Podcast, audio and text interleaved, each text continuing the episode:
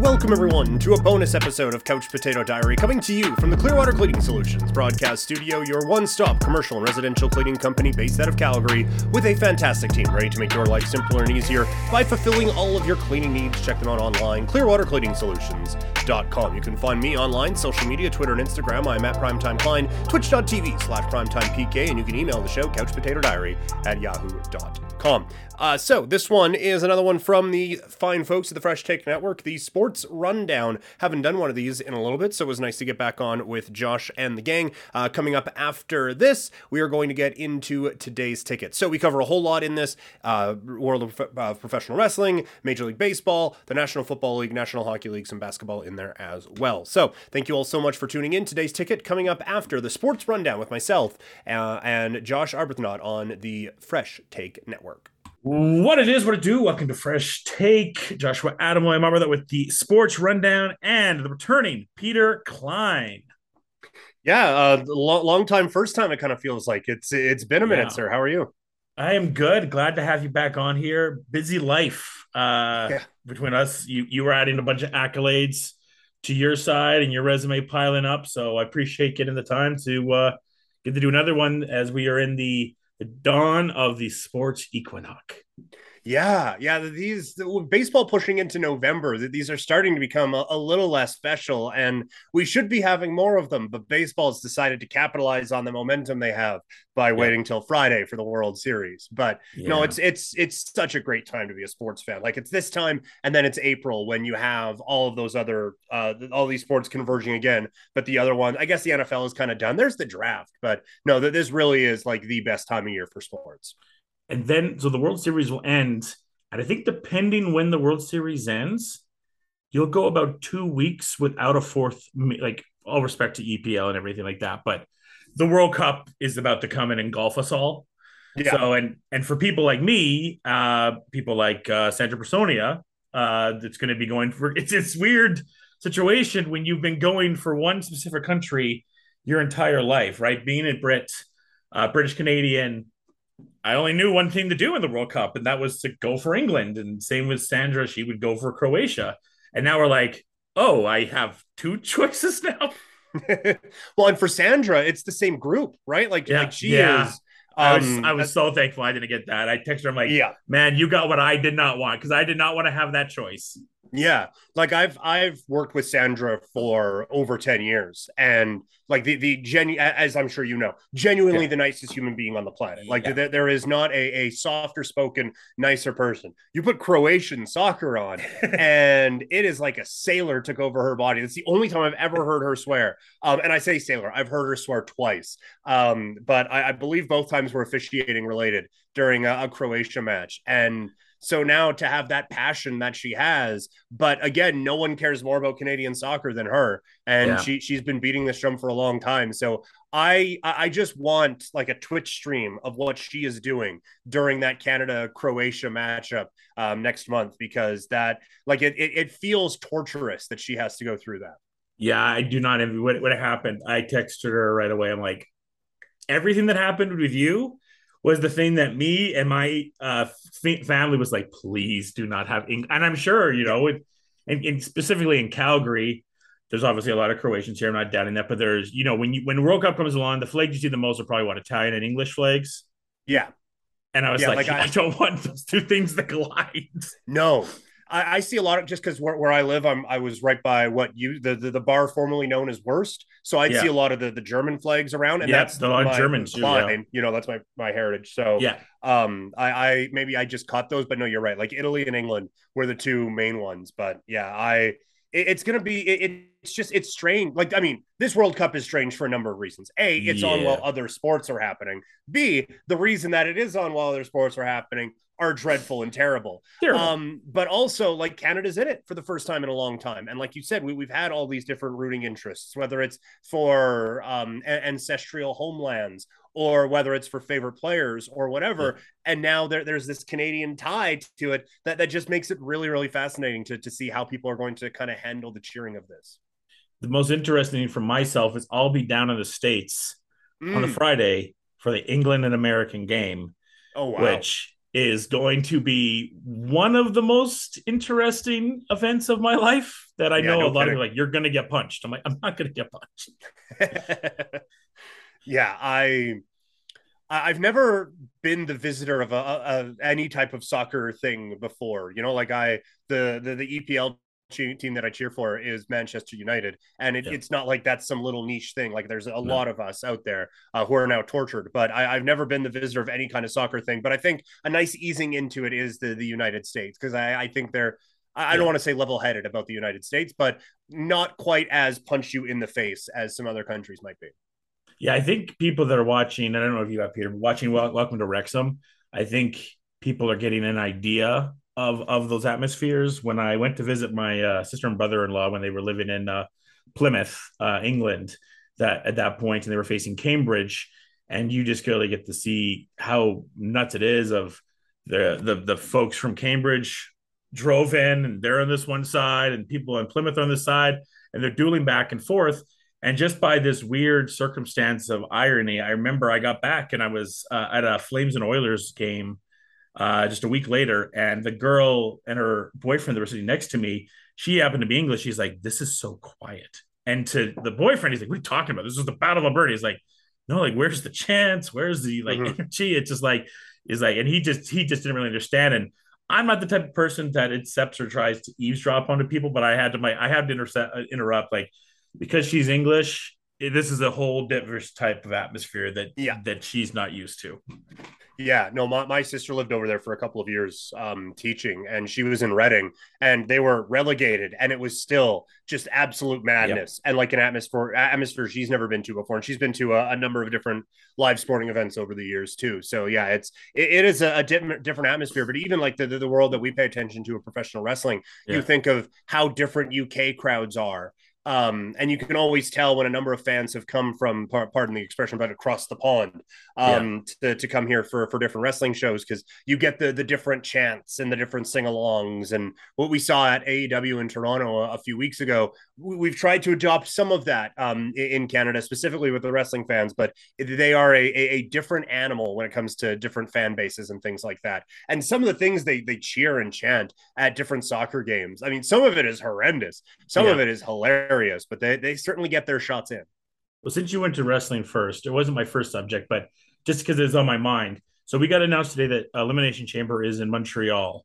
And I think this year, WWE has something hanging over them that they kind of didn't mean to happen, but it happened, which is Sami Zayn. And maybe the best booking choice as far as money is The Rock versus Roman Reigns maybe a cool story would be Cody Rhodes at this point. But you are in yes movement territory right now with Sami. Yeah. No, you really are. Um, and that that's not going to be quieter in Montreal. No, you know, like that that that that that place you almost is keep him off be... the show.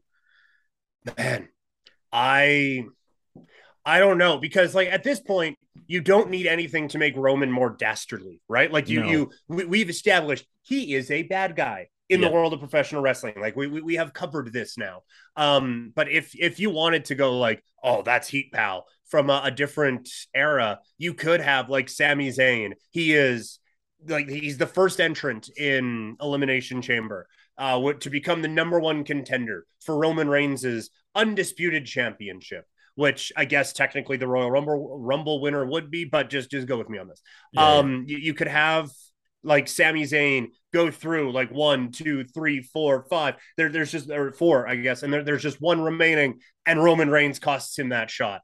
Um, and then it's like Roman is this uber heel, and there's a weird like meshing of Sami Zayn and The Rock or something. I, I am with you though. I, I'm interested at how they play that. And also, this is the first time we've seen like Triple H have to deal with this, right? And we know how Vince probably would handle it, and that's just try to bulldoze through and whatever. But we, we haven't seen like with the NXT crowds, they never really hijacked anything. Like it was no. NXT just kind of went along wherever um, um Uncle Triple H decided to take us. So I'll be interested to see how they handle this because you're right, they have something with with Sami Zayn. People love this dude, and for good reason. Like this is the best run um character wise of his career. So yeah. I, I, hadn't really put that together until just now, as you can probably tell by me rambling and trying to figure out what the hell to do Eat with my it. Dog. But it's it's it's interesting. Like it's really really interesting to see how they would handle this. Yeah, I mean, I've before this elimination chamber thing had happened, I looked at the multiple things. I'm like, if you really wanted to, even you could do one night Sami and one night Rock. Uh, I've always mm-hmm. kind of been at the component too that necessarily Roman doesn't need to have the title versus The Rock. It doesn't really make a lot of sense because that that's a draw in itself.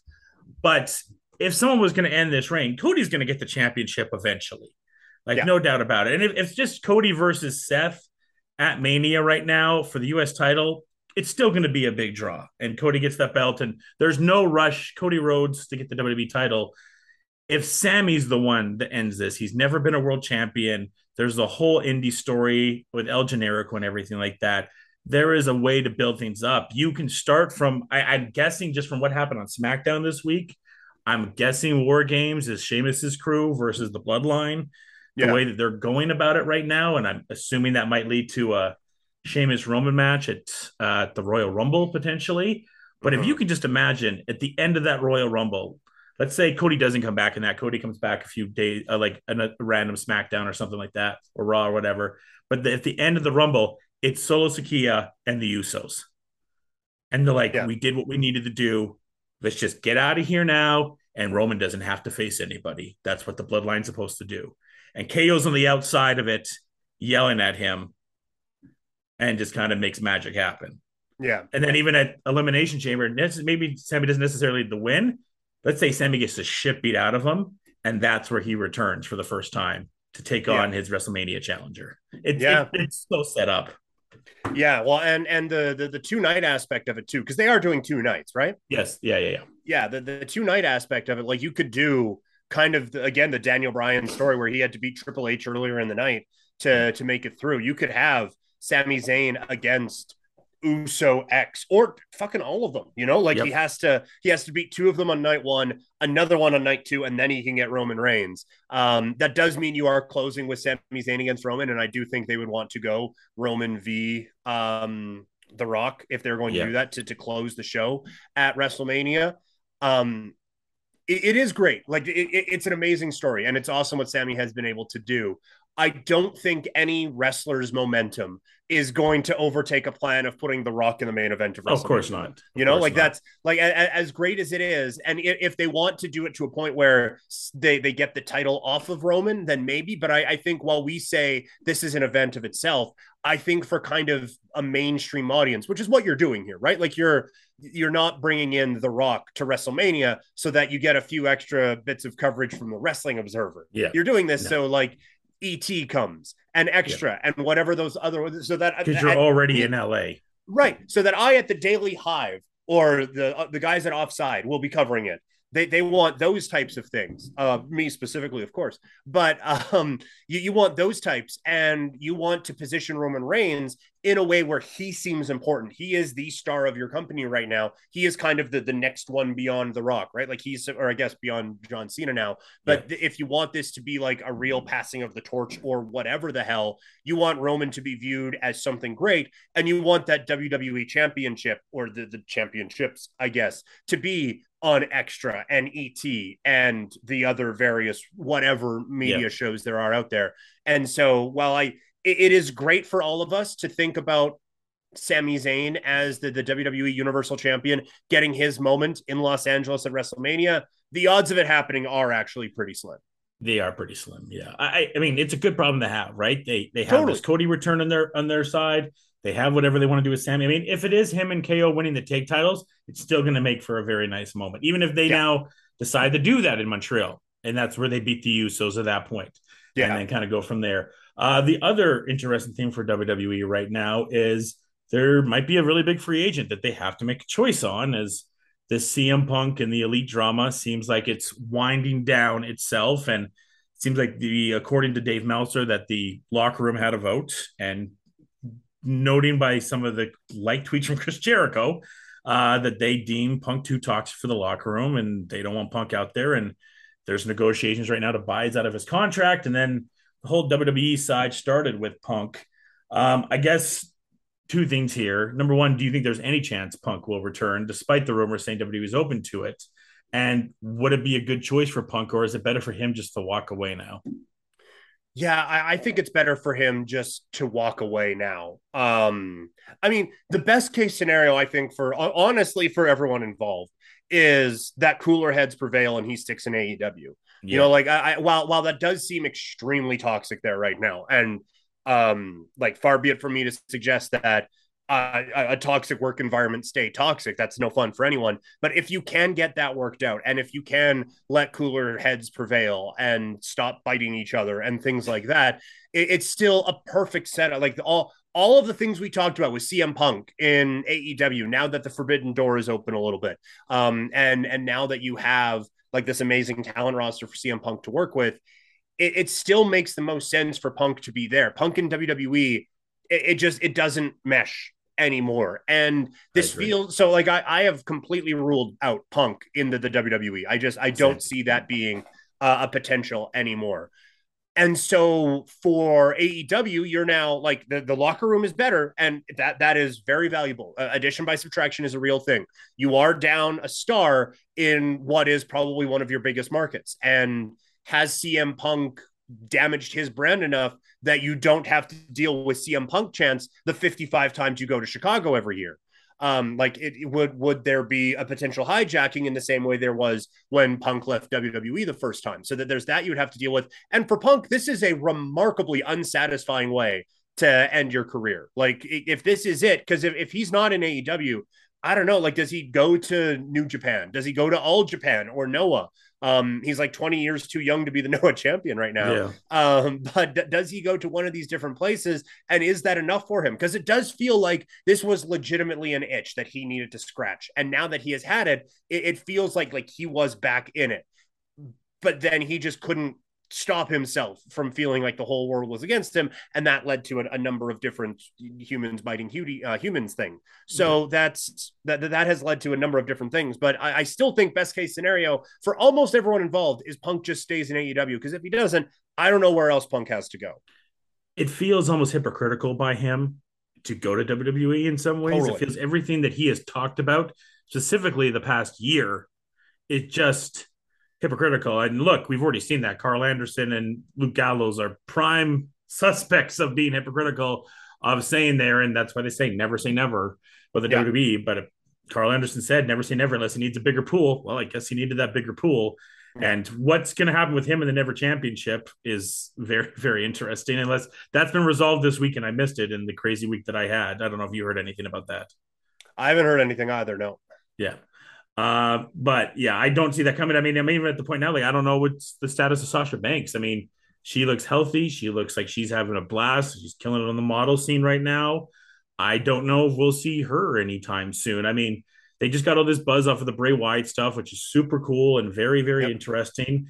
I think WWE right now, since we talked, and I, I think the last time we talked was this Vince stuff was at its apex and he just left, and there was a lot of bad PR. And I guess gun to your head at that point, you would say the better company is AEW. Well, now where it is, the better on the map product is still AEW, but the bigger overall side of things is probably WWE. Yeah. Well, and this was something that we always talked about with WWE.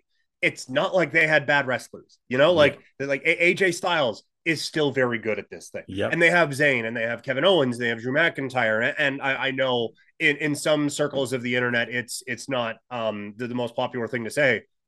Roman Reigns ain't awful. You know, like they have they have so many. Ta- I could go on and on and on and on and on about the talented performance they have in WWE. The problem was none of the stories made a damn bit of sense. No. But now that there is even just a bit of cohesion between stories and things are done outside of this formula that WWE had fallen into for the past decade or more, now that those things have kind of gone away, if the wrestling is even close to on par with WWE and AEW, there are some storyline things in AEW that are just a bit okay, fine, whatever. Lance Archer did come in and beat five jobber guys, and now he is the number one contender, and now he's gone again, and no one knows where he is. And where's Miro?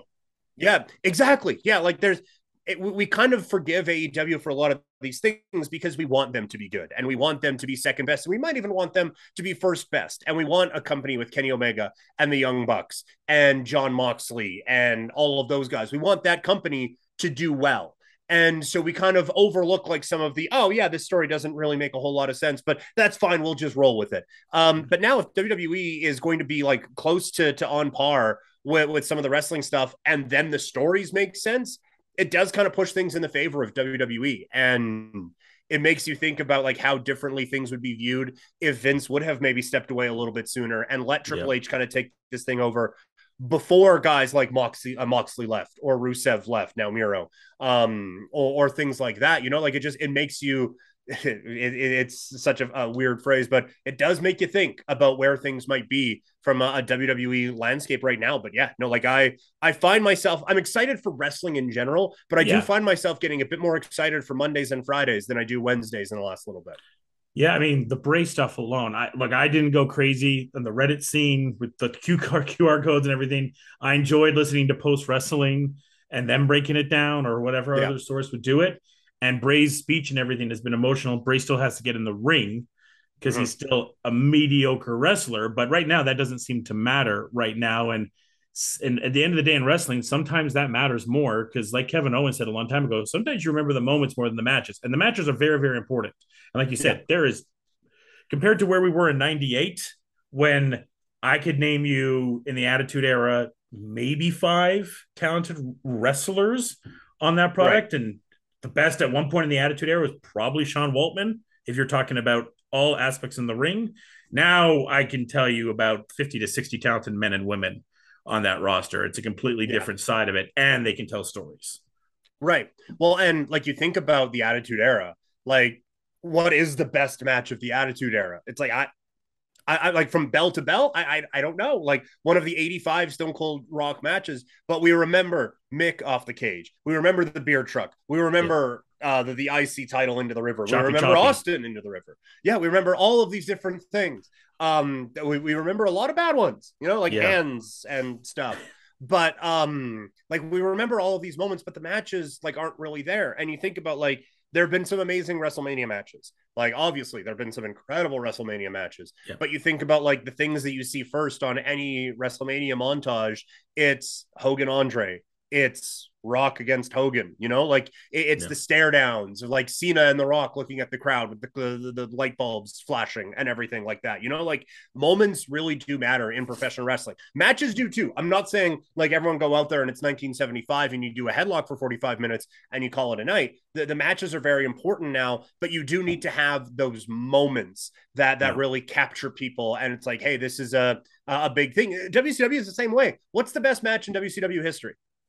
I have no idea. Probably like, a Flair and Steamboat or Flair and Sting. Yeah, exactly. But what are the, the moments that we remember? Goldberg, Jack hammering um, Hulk Hogan, or the, the Kevin Hall with the uh, the yeah. zapper thing. Like again, a lot of bad ones from WCW yeah. too, but it's Sting coming down from the rafters. You know, that's viewed as one of the great storylines of all time. And they butchered the hell out of it oh, at the God. end. But they had yeah. so many great moments in there that like those were the things that you remember. And for WWE in the last little while, there have been a lot of great matches, not a lot of moments. You know, like there, there's just been very few of those over the, the last little bit. And I think if you can, because this, you're right, this generation is maybe the best set up to mesh both of those things like amazing moments and also amazing matches.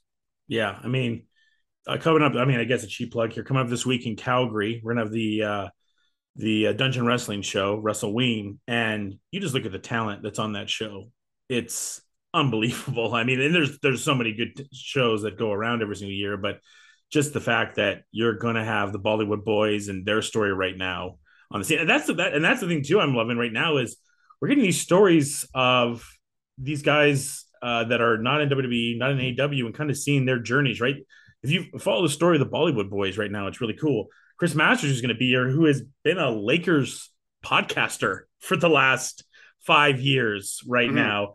Uh, Nick Aldis, who rejected going to AEW, rejected going to WWE because he knew the NWA title meant something to him and wanted to try to do everything he could to make the NWA bigger and could have been at least a second tier champion in either one of those. And then you got young guys like a Mojabari um, or Michael Bias that are on this independent scene that I'm sure you've seen about time.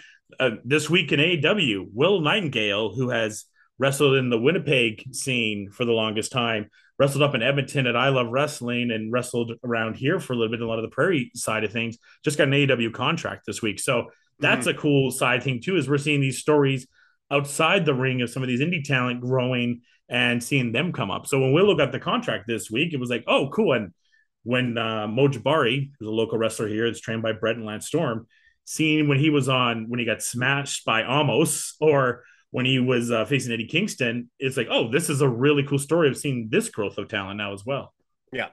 Well, and that's something we missed during the pandemic, right? Like because yeah. like all the big companies were going, but those indie stories that we were able to to latch onto for a long time, the guys who were wrestling in Bola and PWG and stuff like that, like we weren't getting those things. We were just getting to the main roster things. But now you're right, like there, there is there's a bunch of local stuff going on um out here in Calgary right now, like you said, with um with dungeon wrestling and with can-am wrestling and with I, I love wrestling up in edmonton and yeah. rcw is doing shows like every other week here in calgary like there, there are so many great wrestling options to check out right now and then it's starting to, to spread out you know and like if you just if you do a deep dive on YouTube, you can be there for a long time with like not just NWA, but there's like MLW, which I am a, a huge fan of. Um, that there's a number of other promotions that I, I can't even think of right now, but there's so many great options out there for professional wrestling at this time. And now to, to kind of loop it all back, because that was the thing I used to say before, like you don't have to watch WWE. And for a while I didn't. Like I yeah. I was just gone from WWE for a bit. Um, and I, I, didn't feel like my wrestling watching was really hindered. Like go, go check out Stardom, throw the the 999 yen at them for uh for a month. Especially um, if like that Sasha cheese is true. Oh man, oh man. If that if that happens, like there, there's so much great talent in Stardom right now. I am kicking myself for not getting onto it sooner. I might. Uh, the problem is there's never a dead time in wrestling, but I, have thought about just going back to the start of the library and just working my way from wow, 2011 yeah, on because uh, it would take a while. But it's it, the wrestling is so good, and there's so many great promotions that if there is one that you don't like what they're doing, you don't gotta support them. But now that the WWE has kind of like picked up steam again, it just makes the wrestling world that much more fun. All right, well, let's move on to the NHL, and uh, it's gonna be two times you can get a little sour note for your teams, and I apologize uh, today, Peter. Let's start with Vancouver. and yeah, uh, JT. Miller not too happy among no. other people. No, well, yeah, basically everyone around Vancouver not too happy. Oh, good uh, thing. But sorry, sorry, we just had a breaking trade. Oh, uh, James Robinson just got traded to the Jets. Oh, wow. Yeah. Okay, that's interesting. So we'll come back to that. Uh, it was he was traded for a sixth and a fifth round. So uh, if you had Michael Carter and you're really excited about Michael Carter in fantasy, I got some bad news for you. Yeah, yeah, Travis Etienne. Um, I got some really good news for you. Yeah, that's great news for for Etienne, and I think great news for Robinson because it or for Robinson fantasy owners too, because yeah. it did feel like he was out. Um, and now I do think part of it is he's just not as good as he was last year, right? And like Achilles injuries will do that to a guy. Um, but he had certainly taken a bit of a step back, and you could kind of see it as the weeks went on. He is going to get a great opportunity here with the Jets, uh, a team that like desperately needs something. Like it's it's been a great story so far, but now I think they have a couple against the Patriots and the Bills in the next few weeks. Like that, this yeah. is that this is getting to are you for real time? It's it's such a, a, minimal cost. I don't mind taking this shot if I'm if I'm the New York Jets. And then like next year, we've seen the I was saying this on, on my podcast uh, that's going to come out a little bit later on on Monday.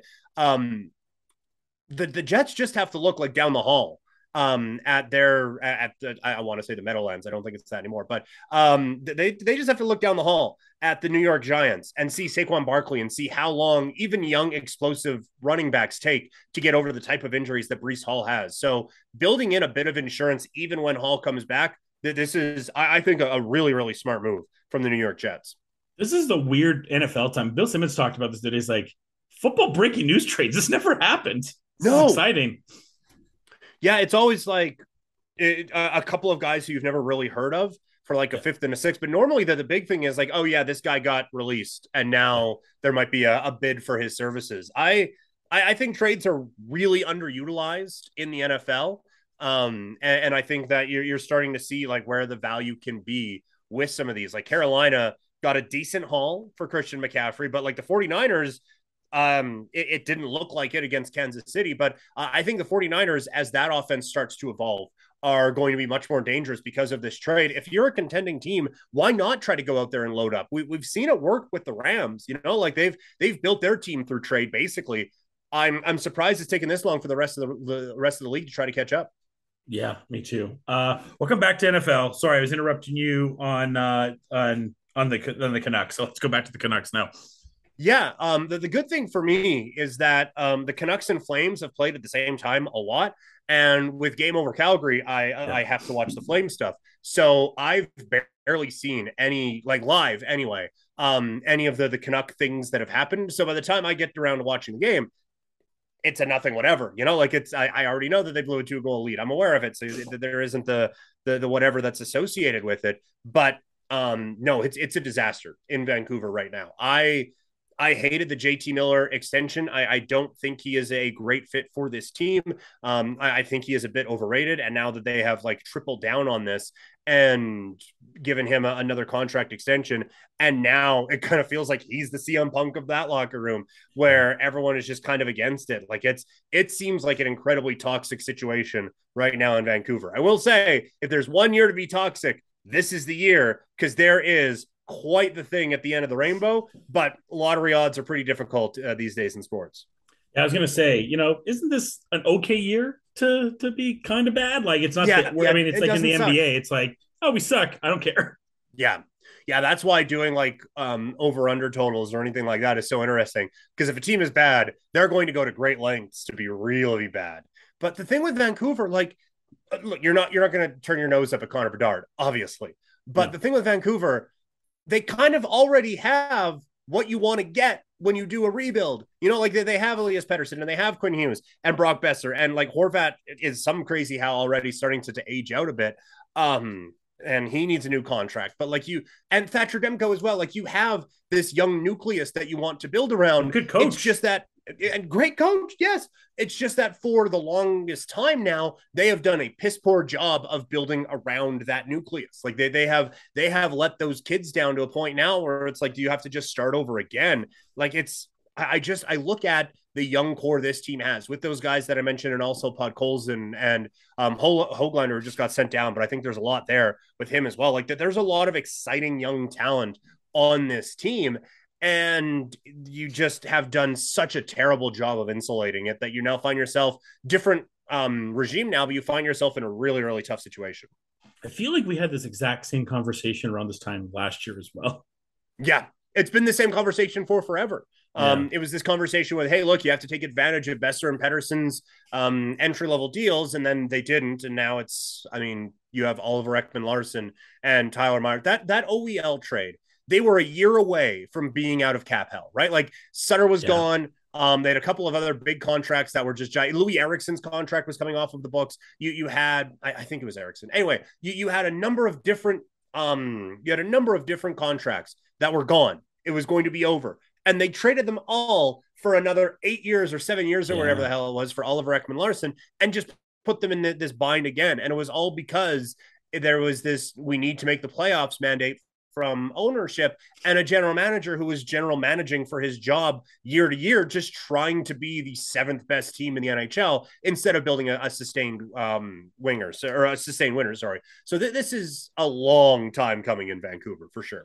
This is a silly question, but I'm going to ask it anyways. Um, do you think that there is some sustained pressure on the Canucks with what they see from their West counterparts in the Flames and the Oilers that the Flames and the Oilers are at this contender level and – they feel somewhat sub um they have to be at that level to be like hey these two teams are contenders. They're in the west. We're in the west. We can be right with these teams.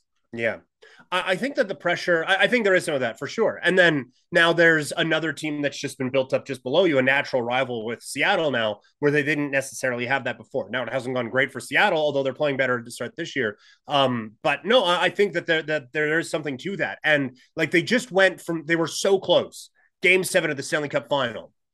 That was 11 years ago. Yeah. It, it, like that that that era is gone now. Those guys are in front offices and going into Hall of Fames and signing one day contracts to retire with the team. Like that, that era is gone. And they haven't really managed anything well since. And they've fallen into guys like Pettersson and Hughes and Boeser. Um, I, I think the pressure is more you have like this next great wave of young talent and you've been wasting it. Um, I, I, think that's where the pressure comes. But no, you're right. Like you, you see Edmonton, who was just there for the taking for the longest time with rebuild after rebuild, and then they get yeah. McDavid and they still kind of sucked for a little bit. Um, and the Flames, who like had some exciting teams, but were by no means insurmountable. Um, and you've kind of let them pass you by, and you're just you're just there. So I, I think there would be some frustration by that for sure. Speaking about the Flames, and since you're covering them so much right now, we didn't get a chance to talk a bunch about it during the summer. We had some times, but everything we kind of thought this team would be, they've been so far. Where are you on them in the after watching them now for five games? I I love this team. Um, they are so much fun to watch. They have gelled pretty quickly, with the exception of the first line, and that's I, I think that is something that Flames fans can actually like hold on to. Is that this team is four? and Hey, you're four and one, and you've beat Colorado, Edmonton, Vegas, and Carolina. Like th- those are four teams who have at least hopes of playing very far into May and potentially June. Like two of those teams, I get Colorado was coming off of a back to back, but that is still one less game you have to worry about playing Colorado. Um, yep. And that's one more win against a very good team that some of the other teams around you aren't going to get. So they have to make it up in different ways. Um, but like Carolina and Colorado, I had them in the cup final this year. That that was my cup final pick. And so to beat both of those teams is, uh, I think, a great sign. And it's even better because that top line is not playing very well right now. And once that line gets clicking, and I do think they will, that they're all all three of them are too smart to not get this thing figured out. Once that line gets clicking, this team is going to be extremely dangerous. I am assuming at some point the fourth line isn't going to just draw eight penalties a game. Um, and there might even be a bit of a dip for that second line, which has been tremendous so far. But like Calgary is still kind of figuring out how everything works, and they're winning while they're doing it. That, that's a very, very dangerous hockey team. And even Markstrom, you know, he had a little bit of a rough start, and there was concerns there, and he seems yep. like he's kind of got it back together. I thought that Carolina win on uh, on Saturday was like you were saying too. I it was a very impressive win, and I mean even losing to Buffalo right now, Buffalo looks. I mean, they've had a great start so far, so that loss yeah. doesn't look as bad as it would under normal seasons that we're used to with Buffalo. Exactly, yeah, and and when you beat like three top teams or four top teams, you don't love having a slip up like that. But you, like you said, Buffalo is I think better than people anticipated coming into the season. And they said on the broadcast like that this could be a game uh, that's a bit of a wake up call to this Flames team where it's like, hey, like you guys are good, but you kind of got to take everybody seriously. You can't take the foot off the gas pedal for the night because th- those guys are paid to be here as well. The Flames are still in that area that I like to go back to of that Raptor zone of like, mm-hmm. cool, this is great. It's lovely. You can be the best team in the West. I don't care. It, it's very nice to see and credit to to Brad to to get everything lined up, get everyone locked in. It's a masterful job of of general managing the new arena deal. Like this is all lovely, but until the playoffs come, that's where everything matters now. This this yeah. team is going to be a playoff team unless things just dramatically fall apart. It's about how they do in the playoffs, and it's a different side now, right? Because it's not going to be the faults of Johnny or of Matt, uh, of what we saw in the past from them. But we already know from Panther fans that they weren't happy with Huberdeau in the playoffs the last few times. So how is he mm. going to perform for this team in the playoffs? We know that Naz he knows what to do, but will Huberdeau be able to be that guy the Flames needed to be when the playoffs get going? Yeah, that that's that that, that is the question, right? And this year is all about figure. Or th- this regular season is all about figuring out where the pieces are supposed to go. So when you do have that that last little sprint at the end of the marathon, um, that everything is is perfectly in line and you are ready to go because you're right that this team is going to be judged not by 82 games but by however many they play in April, May, and June. And that that was going to be the case if Johnny and Tkachuk stayed, but yeah. that is still the case now with this new group because it hasn't gone well in the postseason. Um, yes, they beat the Dallas Stars. You needed seven games to beat a 23 year old goalie. Played out of his mind. That still shouldn't have mattered. It still shouldn't have been a problem. Um, and then Edmonton kind of ate your lunch in the, the second round of the playoffs. As Oiler fans will are, are very glad to let me know yeah. anytime I make any kind of trip towards them. Um, but no, you're right. Like this team is going to be judged on the postseason. I do think that they are built a little bit better for that. But I once agree. again, you go into a season or go into potentially postseason with three question marks on your top line. Like you said, Florida fans not happy with how Jonathan Huberdeau played. Uh, Calgary fans weren't particularly thrilled with how Tyler Toffoli did in the, the Stanley Cup playoffs and in the lead up to the Stanley Cup playoffs. And then Elias Lindholm, who I think the world of, but he was on that line with Gaudreau and Tkachuk that did not produce the way that um, that line should have produced. And he's kind of insulated from some of the blame because Gaudreau and Tkachuk were there. But uh, I, I, don't think he's completely blameless in that either. So you have three guys who I think do kind of just need to step up here. Um, is like down the stretch, and I, I yeah. think that they will. But you're right; like the the pressure is on all of those guys. And, I, and just with the way the contracts go now, too, right? Like about year three, and again, I look where, where Sutter's contract is around that time. Some of these are going to age poorly, but I don't want to be a Debbie Downer right now because yeah, I, I love this team too. They're great. I'm not going to get into Edmonton being two or three. They're playing fine. It's early in the season. I haven't seen yeah. anything that's too concerning for me there. I've liked the Kraken starts and how they've gone. Dallas, they look every bit of what we're going to see. And Oettinger has been has been great. And uh, the Atlantic is a is a is a nightmare. Yes. Yeah. Um. Uh, I first of uh, first of all, agree with everything you just said there. Yeah. Um. And then the Atlantic, like, yeah, Montreal is in last place at three and three. Um, they're kind of good, or at least yeah. a pain in the ass. They're going to be a hard out night to night. Yeah, yeah. They're they're not going to win a ton of hockey games. Um, but a they're going to be fun to watch, and b they're like you said that they are going to be difficult to play against night in night out. But yeah, like there and is. Carey has a press conference tomorrow, I believe, right? Uh, he had it today actually. Oh, did he? Um, okay, nothing. He did not announce his retirement um, yeah. or anything like that. He That's why I was like, I thought it was today, but like nothing happened, so maybe it was tomorrow. Yeah, there there wasn't a whole lot um, really newsworthy. Just that he is not planning on retiring um, which I'm sure cap recapturing the Montreal Canadiens are very happy about that. Yeah. Um, he just said right now his goal is to go day to day without feeling in any pain, which is mm-hmm. not something you want to hear any human being have to say. No. Um, but no, you look at this Atlantic Division right now. If, as we said, Buffalo is better than we thought and four and one to start, um, and if Montreal is going to be this tough out, there there isn't an easy night in this division.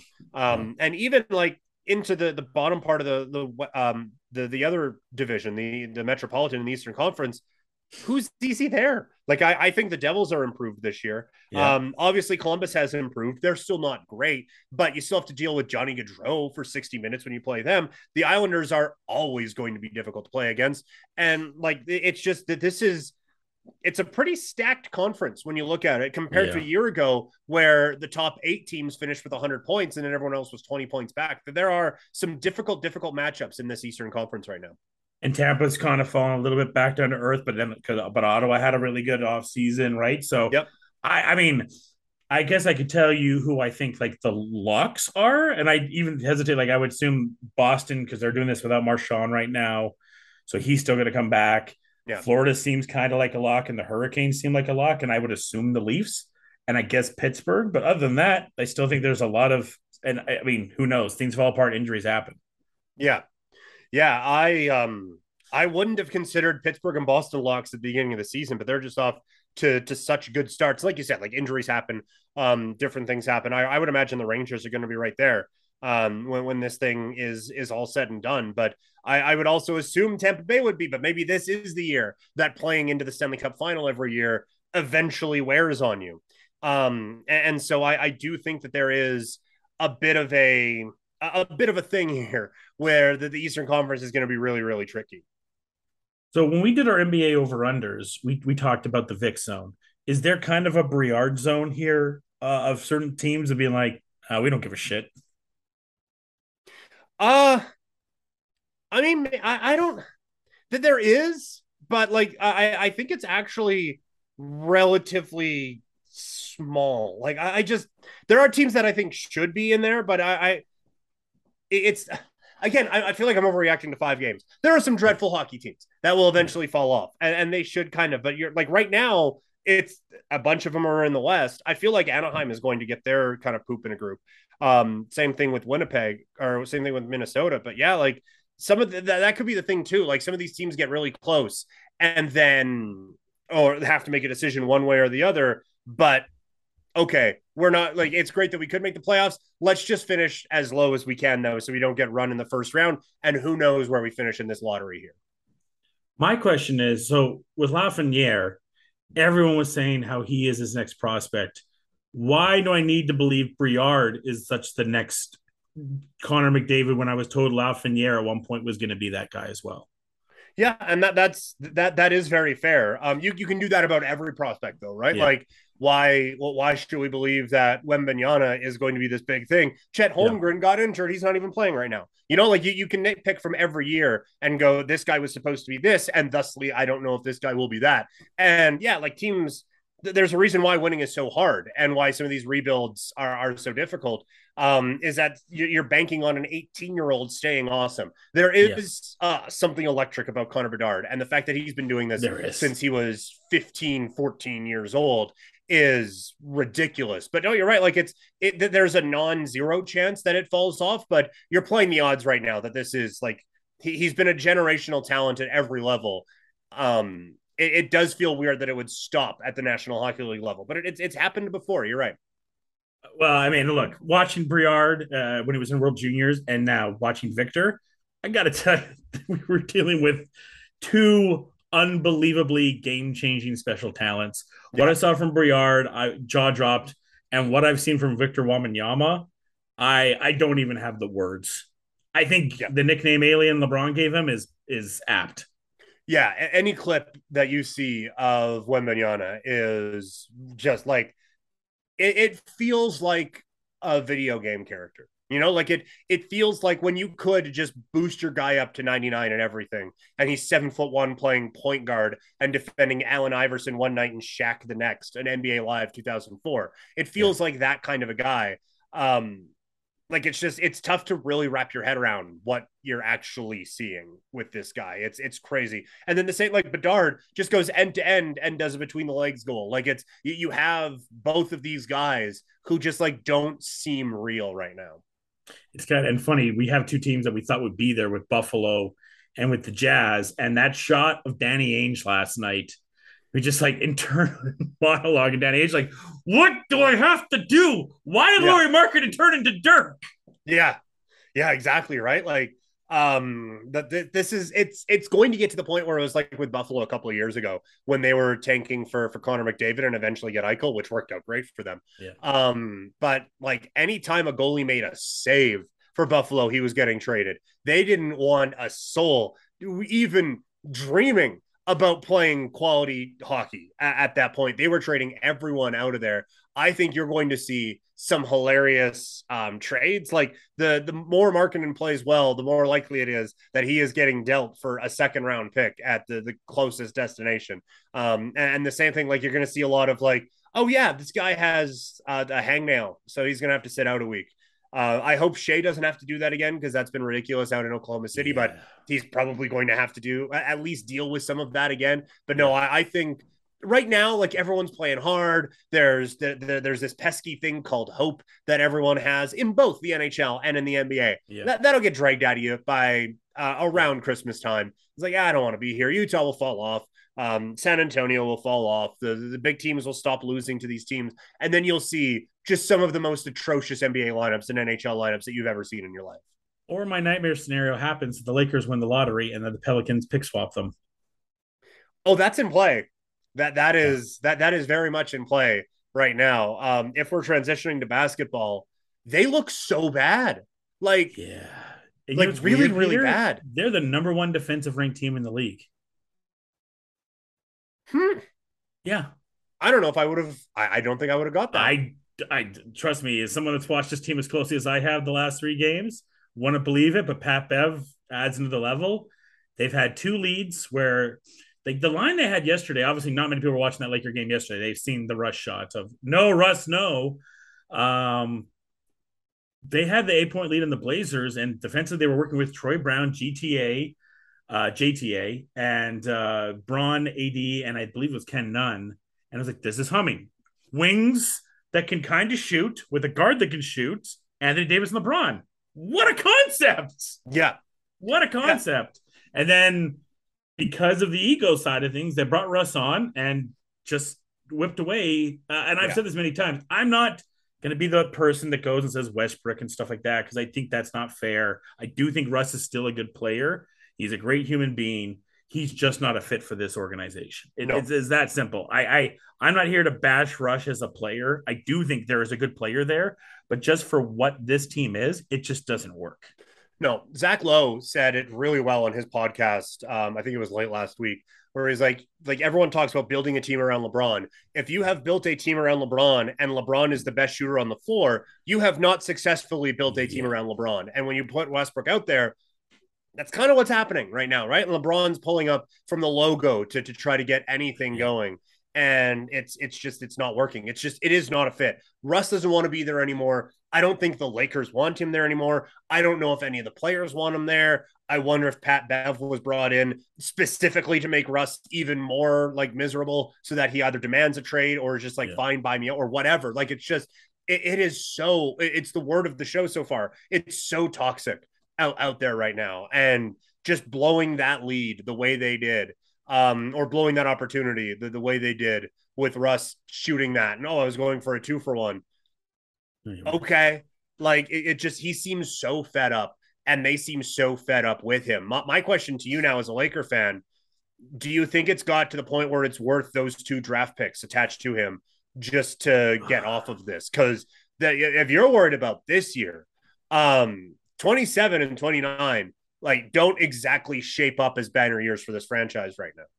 I, I look at myself as more of the um, calm side of this. I've tried to look. No, look. Number one, no one's going to feel sorry for us. We have won as Laker fans nine championships in twenty years. So if we hadn't done that, I think I'd be a lot more angry. It is frustrating watching mm-hmm. this team and and do this.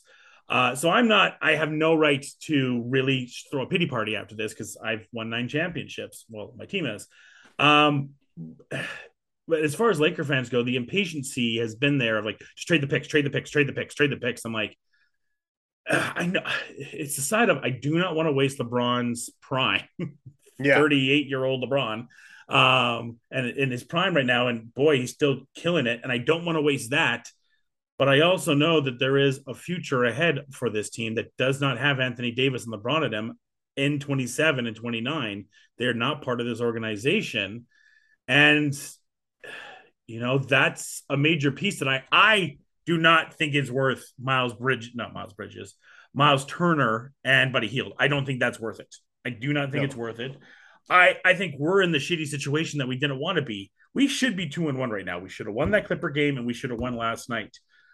We needed to be in a position where we were sitting about 500 right after that December trade deadline uh, when the contracts get reactivated. If we were at that point, we would be sitting pretty because, like you you hit perfectly, Peter.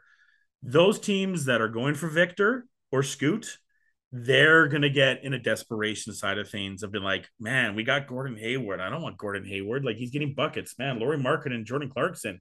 Why are they helping us so much? Yeah. Oh, you know we could do? We could just get this Russ contract, get those shitty contracts off our books, and just you know figure it out. You know what, Lakers? Just give us a second. We don't care. We just need these good players off our team because we want to suck to get these top draft picks. But now, as Shams was talking about today on the Athletic, now we look like the the the, the team that needs to make a trade now. And I, I, I was in that impatient mode last night. I've calmed down a little bit more, but I was at a point last night. I'm like, man, I don't even know if we can have him courted tomorrow. I don't know if it's acceptable for us to have him on the court with we have Denver and Minnesota and I think we have all these contender teams coming up here. This was the game you had to win to at least be one and two. And you had yeah. Jazz coming up that the Jazz are going to be a tough out now because they have professionals on their team. And I think that's the one thing outside of LeBron and AD and Pat, you're missing a lot of professionals right now. So my long-winded answer there is no, I still don't think you trade both picks because you yeah. have to look at the long-term side of things yeah, I'm sure LeBron is pissed off right now. I'm sure Anthony Davis is pissed off at the situation they're in. But as an organization, we need to look at the long term. If this season is a bust, it's a bust. The, the only part that frust- is frustrating is the pick swap. I just wish they that this was a year that we didn't have the pick owned, and I would feel a lot better about everything. It's like, yeah, okay, whatever, we suck. Hey, if we got Victor or Scoot, how awesome would that be? That's a completely turnaround. That it just would be a disaster to the fact of I'll ask you this now, and I've been debating this of a few friends have asked me if this falls apart and that pick does end up being Victor Wembanyama, is the championship worth it? And I'm like, that is the first time with this trade. I do not have an answer. Yeah, and, and it's like because I, I, do think championship worth it. Yes, like there gets to a point where it like after a while it's like okay, you you've kind of lost the hey we won a championship. You know, um, like I said with the Canucks earlier, like you got to within a game with the Cup final. Yeah, it was 11 years ago. Let's maybe do something else here. Yeah. I, I still think a championship is worth it, but you look at um talking about like wasting LeBron. First year missed the playoffs. Then like hey, you got a bubble, that's fun. Uh, but then like barely like it, it it's just been a waste, right? Like there's been one good year with LeBron James so far. Yeah. Like it just seems like such an utter waste. And then you bring in AD, but even still with that, like it's not AD's fault. It's kind of AD's fault, I guess, but it's not his fault that they traded for Russell Westbrook. You know, like it, it, it is not AD's fault that they have two off seasons in a row blundered it up so much that any bit of identity they had from the championship before is completely gone. Like, could AD, would it be great if AD had stepped up into being like this top three player in the NBA that we all thought he could be? Yes, that would have been spectacular. However, there are, I think, a number of different boxes that you check before you get to blaming Anthony Davis for the yeah. issues with the LA Lakers right now. It's the fact that they let like guys who are such an integral part of their identity in that championship with like Caruso and um, KCP and all of those guys, you let them go to bring in Russell Westbrook, a guy who everyone, the second that trade was made, there wasn't anyone outside of the Lakers. Like it, it was fun. And we've talked about before. It was great. You got to bring up the, the Russell Westbrook UCLA jersey. This is so cool. Russ is coming back home. This is awesome. From a basketball point, didn't make sense. Was never going to be a fit. Hasn't been a fit. Um, but I, I still think the trade was worth it. It's just what you've done around it that that has completely screwed this thing up to the point. Like looking at the schedule now, um, like you said, Wednesday night against the Nuggets, Friday yeah. night at the Timberwolves, Sunday Loss. your home Nuggets, and then next Loss. Wednesday your home Pelicans. Loss. They're not going to be favored in any of those games. Then you take on the Utah Jazz, and holy shit, if you lose to the Jazz, um, like, but we're getting to a point now where it's like, who can you objectively say the Lakers should be favored over right now? It ain't much. Which is like this team is Thunder? a disaster the way it's set up. The Thunder and the Spurs. I think that's about it. Yeah, it's about Basically, it. Maybe the Hornets pick them against the Jazz. Like yeah. they're just they're in such a bad spot, and it's like like you said before, like no one is shedding any tears for for for Laker fans, you know. No. But at the same time, from just a basketball standpoint, I like it when AD is playing in important games and he's really good. I want to, I don't want LeBron James's tenure with the Lakers to be Michael Jordan with the Wizards. I, I don't I don't want that. And aside from one weird year in a bubble, um, where admittedly it was set up perfectly for LeBron with like being able to rest and all that stuff, but everyone's in the same situation, yada yada yada. Um, but aside from one year in the bubble, this has basically been MJ on the Wizards. You know, like it's kind of this footnote where it's like, oh yeah, if you have a LeBron Lakers jersey, that'll be fun thing to talk about in 20 years. Did it go well? No, but it's cool that it happened. Yeah, and I mean, there's the other side too of like the Lakers want to protect this cap room because the idea is, and I'm going to be in hell, Peter, is to get Kyrie and Draymond next year. It's like, yes, that's the better choice. Yeah, that'll go well. Uh, and I, I, blame Rob. I think the worst thing that I've seen this offseason wasn't was, was when Rob got extended to 2026. Because I'm like, Rob, you have not put together a good basketball team in, no. in this era. Like, uh, like how how you do this offseason, like, okay, we need shooters and wings, shooters and wings. You get one to Toscano Anderson. I'm like, okay, cool. Yeah. That's kind of the guy, the guy you want. Okay, go get a shooter to get Troy Brown. Okay, 29, 30% three. Yeah, he's a wing. He's a wing. Okay, cool, cool, cool, cool. Uh, Walker. Oh, he's a wing shooting 25. Okay, I guess he's a wing. But just the, the you look at the history of LeBron and the way that he gets double team passed out to the shooters. This Laker team, with the wings they've had right now, and with AD and LeBron, like they have not been bad defensively. And obviously, the defensive rating shows it. And in games, I'm like, there is a core here that works.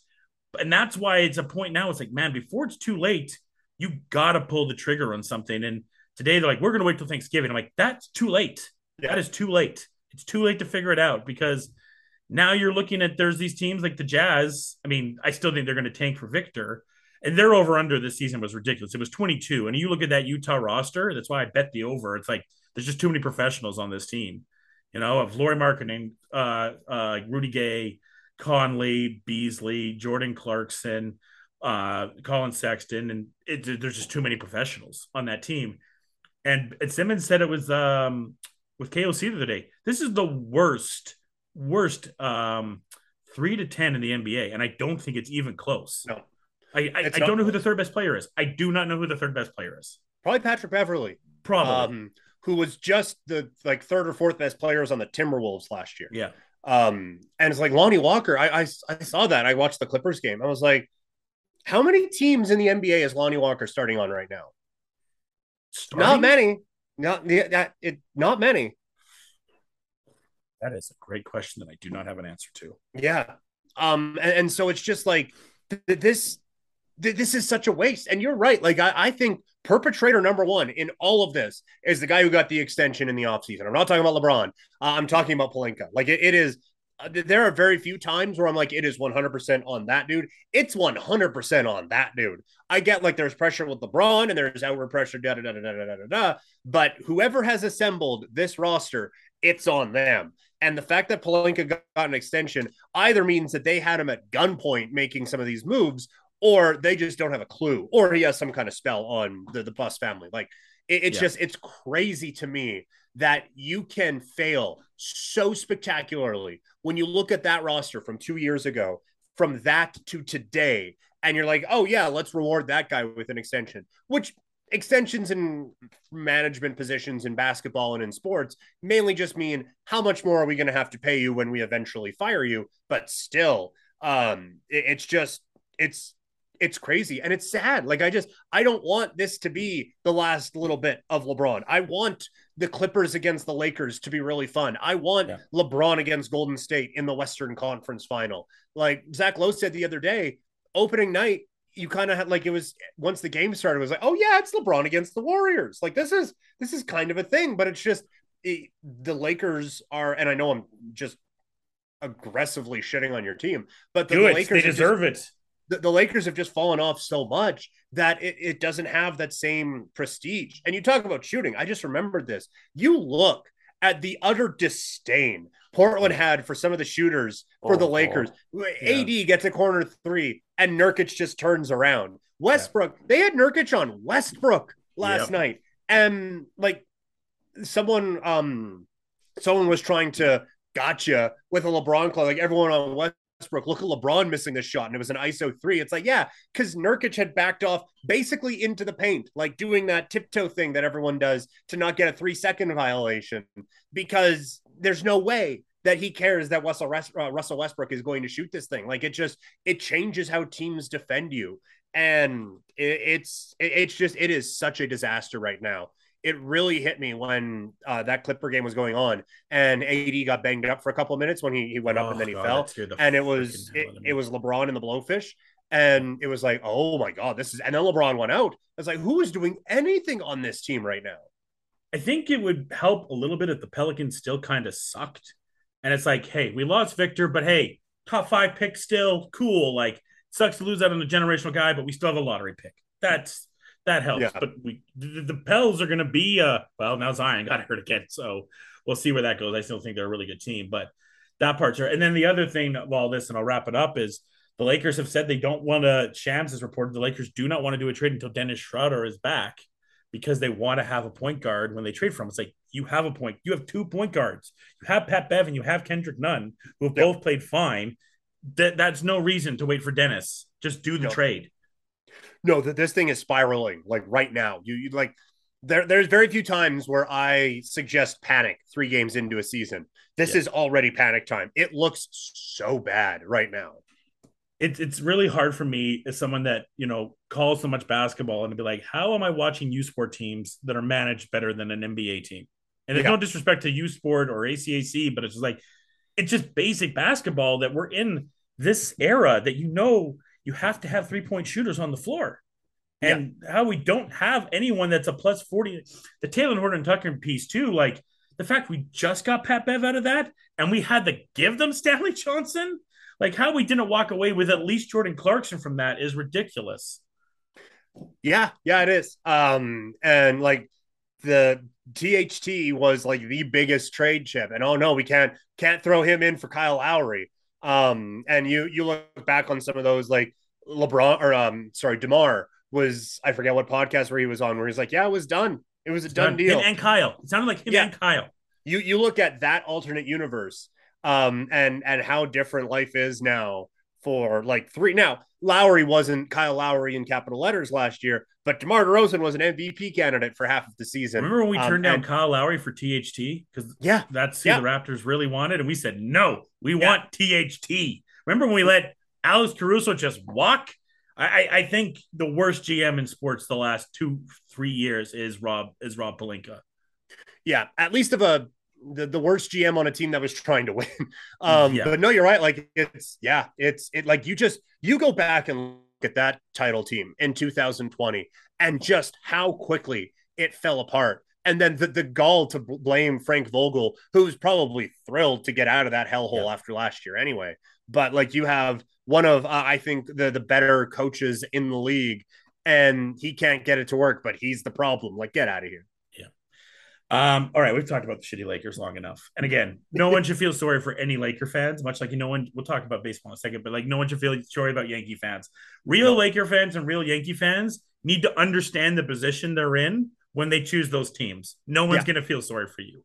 As being a Laker fan growing up, I realize the stigma, everything that comes with being a Laker fan, and no one wants to hear about your shitty team all the time. But the drama with there is just too uh, tantalizing. Um, I guess the other thing to talk about right now, the Raptors are playing right now. They're looking a little bit better. They got off to a really fun game in Cleveland and struggling a little bit. They're winning right now.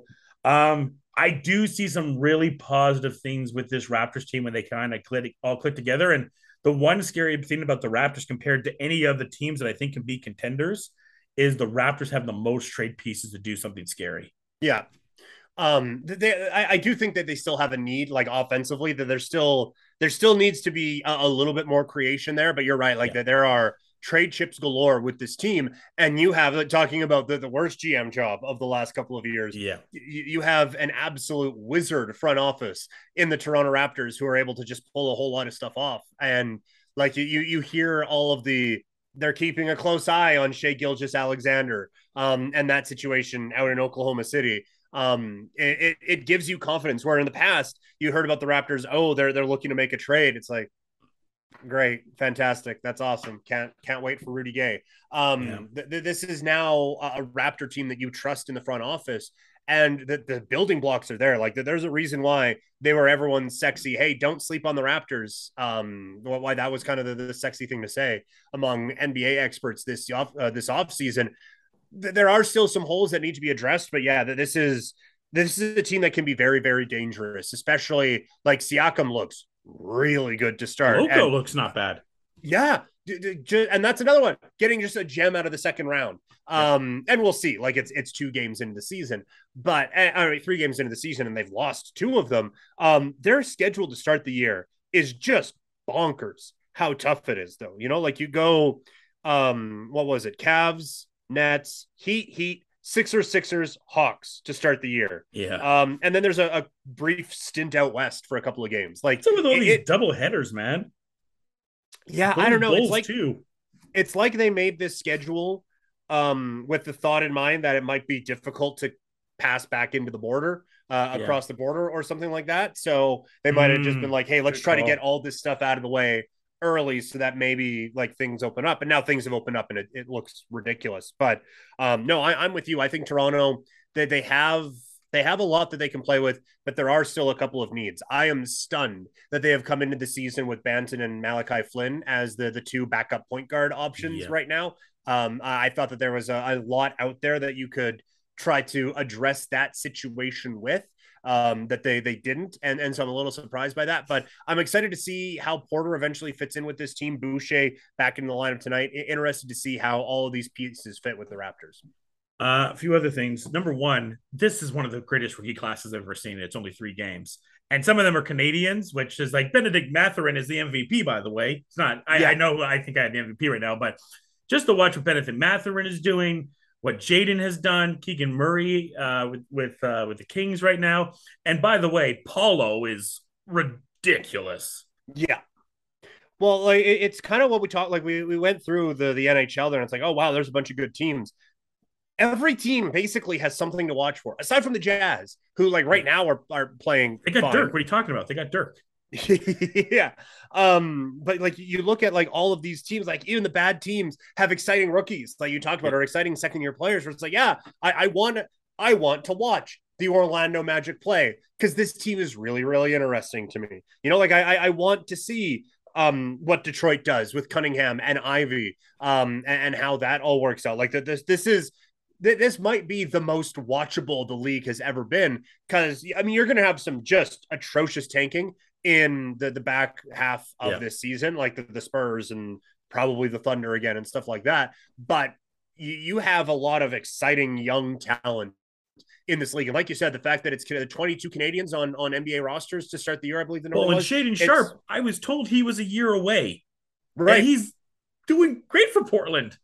Yeah, yeah, and like you just you look at um the development of Canadian basketball, and it's why yeah. uh, a couple of the like falling short in a couple of those tournaments is so so so infuriating because it does seem like we're on a, a soccer esque trajectory right oh, now of, of things really building. And even in our city this week, with or I guess technically last week, with the, the Calgary Surge yeah. um being introduced, you know, like we are we are at a point in basketball in this country where things are really starting to move, and it's so awesome to see that in the NBA, which is why it's annoying as hell that Oklahoma City still sucks. But whatever. Yeah, well, the fact too that they have two great Canadians on their team, two in Dort and SGA, that just have to kind of hold back and wait. And you see these other Canadian talents that are like just balling out so much right now. With, Benedict Mathurin, he doesn't even, I think some people forget that he's Canadian too, just because he's such this cocky persona, thinking that he's the best in the league. And he kind of backs it up. But we knew this. I mean, I think we're seeing it more and more every year. Like last year's class with Cade and Scotty and and Evan, like and there's and Josh Giddey, I could go on, so talented. And now, like, I just think the levels we're seeing, and even like in hockey, like last year, like a guy like Trevor Zegras, and and and you know the, the rookie on Detroit that I'm forgetting his name right now, like they just we're just seeing a different Joel Oettinger, what he was able to do, right? We're just seeing a different level of preparation and talent, and you get to see it a lot when you're doing stuff uh, at, at, for the Okotoks Oilers and some of the other junior hockey teams. You're seeing it. I see it calling ACAC and U Sport all the time. The talent and the preparation for some of these kids you're seeing, just another level. And you and you talked about Calgary getting a basketball team with the uh, the Canadian Elite League, and just the the amount of uh, players that are going from that league to the NBA. The fact they're having U Sport players go and play a year in that league, and then going back into U Sport and adding this whole other level of competition right now the uh, the way that Canada is using their athletes right now is at a different level than it's been for the last 10 years. Totally. Yeah. Um, and, I think a part of it we have hockey to thank a little bit because yeah. it's got so damn expensive to play hockey that yeah. people have gone into to other sports. Um, and we can get into why it's so expensive, but um, like there there has been kind of this exodus from hockey into other sports. Not that some of these guys would have been playing hockey otherwise, but because there's been this exodus in other sports, there's now more money into these other sports, and we we've seen now a couple. We've seen enough people break through, whether it's it's golf with um, like Hadwin and Brooke Henderson and them um, in soccer with the Canadian, the entire Canadian women's program, plus Alfonso Davies and a couple of the other guys. In basketball, like we had Steve Nash before, and now it's just kind of a regular thing that Canadians are just going to be very good. Andrew Wiggins was just on a championship team and an integral part of that. Um, and like he is just one of many now. Like we've had enough canadians break through where they're starting to be this like oh hey we can actually do this. This isn't just a hockey nation now. And it, it's as someone who likes hockey but isn't as obsessed with it as some other people are it's really great to see other sports being able to to kind of get that spotlight. Um any other kind of nba notes that i didn't hit on that you want to hit on really quick before we move on here? Um, I would just like to acknowledge that Philadelphia is 0 3, and I love that very much. yeah everybody's preseason pick. Yeah. Oh, and three. Like, they're like, I, like I guess how short of a leash is there on Doc? Probably pretty short because uh-huh. th- th- this year is kind of desperation time, right? Like it's I, it's got to go well. Bill Simmons had had the best analogy uh, on this, and I, and the guys from No Dunks kind of hit on it too. This went from Joel Embiid's team to the Rockets, and yeah. that doesn't work. No, no, it, it's such a weird fit, and it's it's like uh, again talk about wasted potential. As much as it would pain me to see Philadelphia do well, it also sucks that Joel Embiid is just like out of the playoffs in the second round every year. You know, like he is a special talent. He is terrifying to to have to cheer against. And for his career to be going this way, well, we were worried about injuries and him not getting on the floor. Yeah. That hasn't been an issue the last couple of years. No, and it still has to matter. And, and again, it, it's poor management around. And again, everyone loves Daryl Morey, um, and did a pretty good job this year. We thought, and it's still early but it's it's not going well there at least early on. Um, I, think they will turn it around. That's a good basketball team, but yeah. it's fun while it's not. Yeah, I mean, some of these teams, it's. I think we're starting to see a little bit more that the big three model is dead, and it's mm. about building team continuity. I mean, you look at some of the best teams in the league right now, and a lot of them are now built through the draft and team continuity with an extra trade. Right? I look at what Boston's doing right now. Tatum I, I was talking about this in our NBA pod. I thought he was a nice little, you know, throw a bet at, not Sportsnet aggressively throwing bets at you. Of, I think Peter had the bet, the tweet of the week, by the way, when you're like, yeah, the Flames are this, but what are they going to do with that one and a half goals? uh, yeah, yeah, it, it's not um, SN bets on everything or anything no. like that, but yeah. No, but I, I, think Tatum would be a nice, even still, like a nice little throw for MVP because I think the way that he's building, like you, you have Tatum and you have uh, Jalen there, but then you bring in a nice little piece like a Malcolm Brogdon, right? You bring in nice little pieces there. What Milwaukee's able to do with bringing in Jrue, uh, at the end there, but I think it's better to you know you're seeing building your core and how that's working. What Denver's done, what Golden State's done, even what Minnesota's done now to bring it in. I think that's kind of the way that the NBA is starting to shift of that era of signing big free agents and bringing in that core, you have to build it organically because when you bring in all these talents that maybe don't gel as well, it's not going to work. And we're seeing with the Lakers. You're seeing that with Philly right now. I, although I agree with you, I do think Philly will figure it out.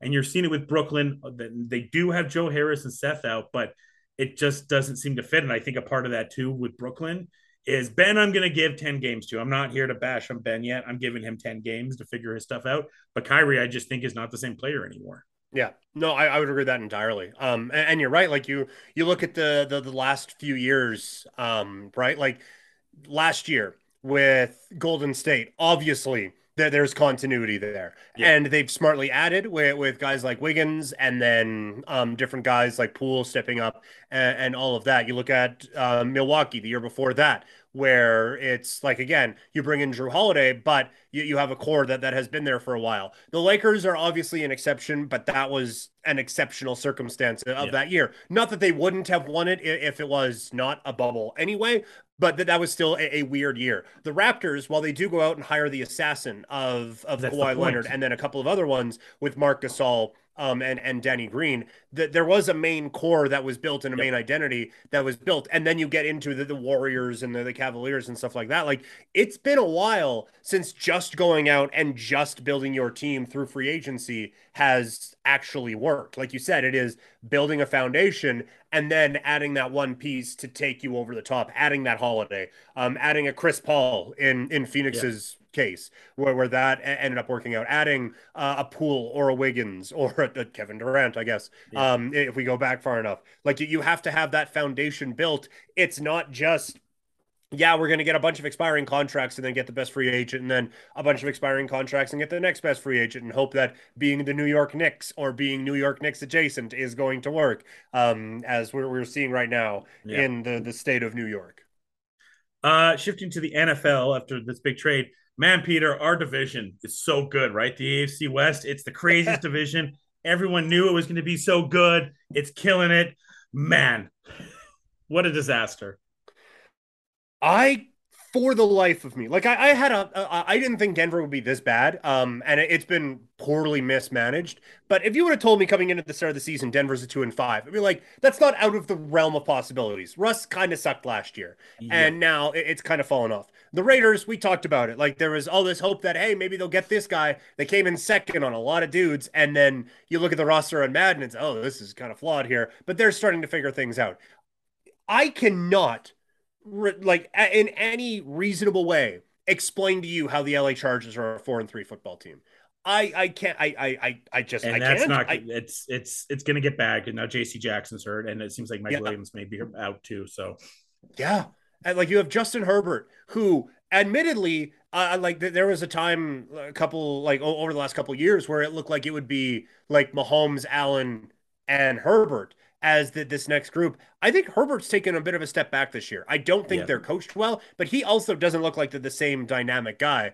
Um, but you you have the additions on defense. Yes, Jackson goes down with an injury. That was yesterday. That wasn't the first few weeks of the season. Like this team has been just so average with a lot of exceptional talent. Like I I, I, don't know what's going on in LA. The only thing you can point to is poor coaching, and I, I think there has been some of that for sure there's three bad coaches in this division. Make no mistake about it. There's three bad ones. Our coach is bad.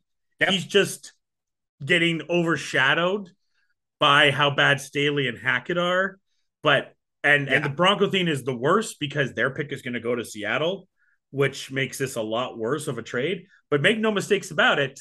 For the first good uh, hour and a half yesterday, I had a I resisted a fire Josh McDaniel tweet. Yeah, yeah, that that was a little bit rough. And then Josh Jacobs was Bo Jackson for about 45 minutes, and yeah. everyone was off the ledge. But yeah, I was like, are we? We really going to lose to the Texans? Like I, they, they flashed the thing at the bottom because it, it hasn't felt that bad with the Raiders, right? Like they've been in every game. They they've just lost. We we could be undefeated. We really yeah, could be undefeated. Totally. With, with be a better coach, they'd have a winning record. But then yeah. they flashed on the bottom, and the, the, Raiders had a worse record than the Texans. It's like, oh holy shit, we have a worse record than the Texans. Um, but no, like it, it's this division is bad. That like there's a ton of talent.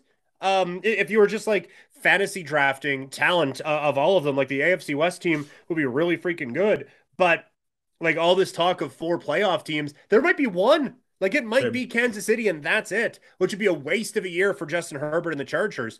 Um, but aside from that, like the Raiders don't seem like a playoff team. Denver sure as shit doesn't. We just have like an easy schedule. Team. That's the thing that's going to help us out. I mean, the Raiders yeah. have this six game schedule. If you're a Raider fan, everyone knows this. And Pat McAfee talked about this too. They they had this 16 of Texans, Saints, Jags, Colts, Broncos, Seahawks were part of that, and now I think that's more difficult now. But those are all you got to win these games. Yeah. And then now the Chargers, Rams, Patriots, Steelers, Niners, Char- uh, Chiefs come. I'm like, that's not such a bad schedule. No, so the Raiders are still in a situation they're more or less healthy.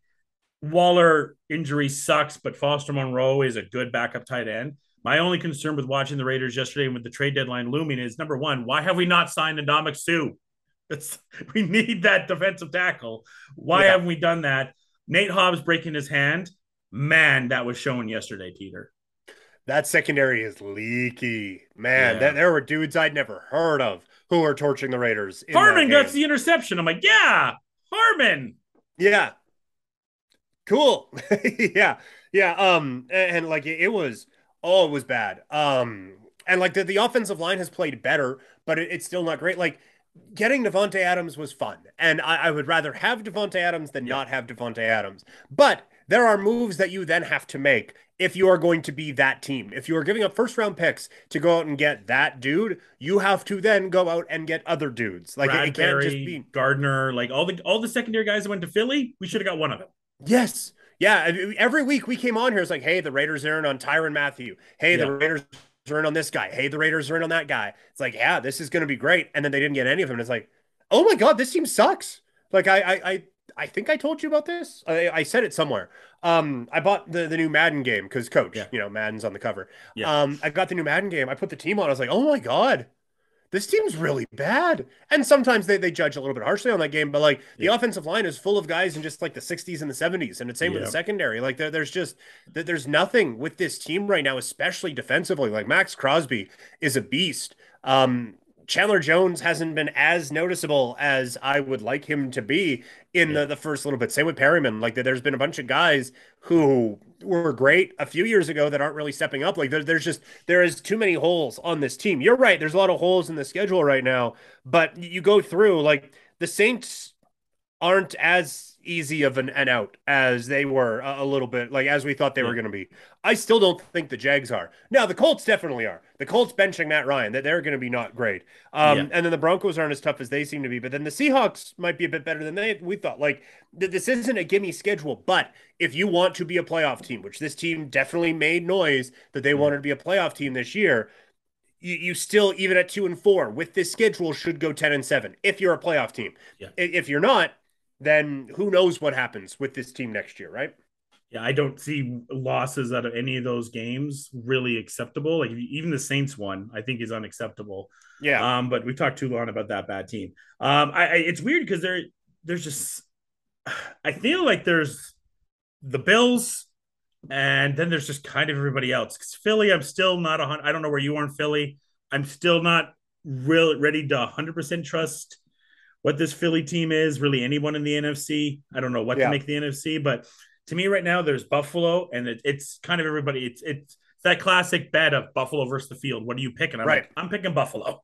Yeah, yeah. There's Buffalo, and then a gap, and then there's Kansas City, and then there's a gap, and then like I I, I had this talk with a, a buddy yesterday because he was like, anyone putting Philadelphia in the top five is crazy. I was like, I hear yeah. you.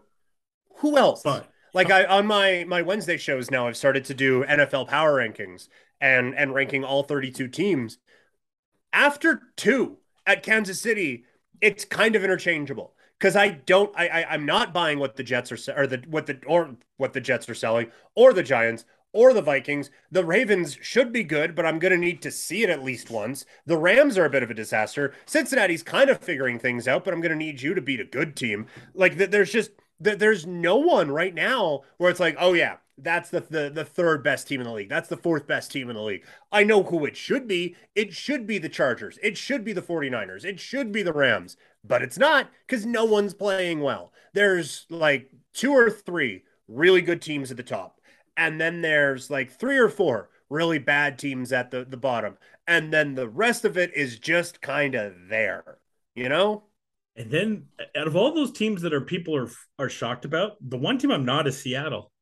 It's just when you have an institution like that, and that's why when their over under was three, I'm like, this is a joke.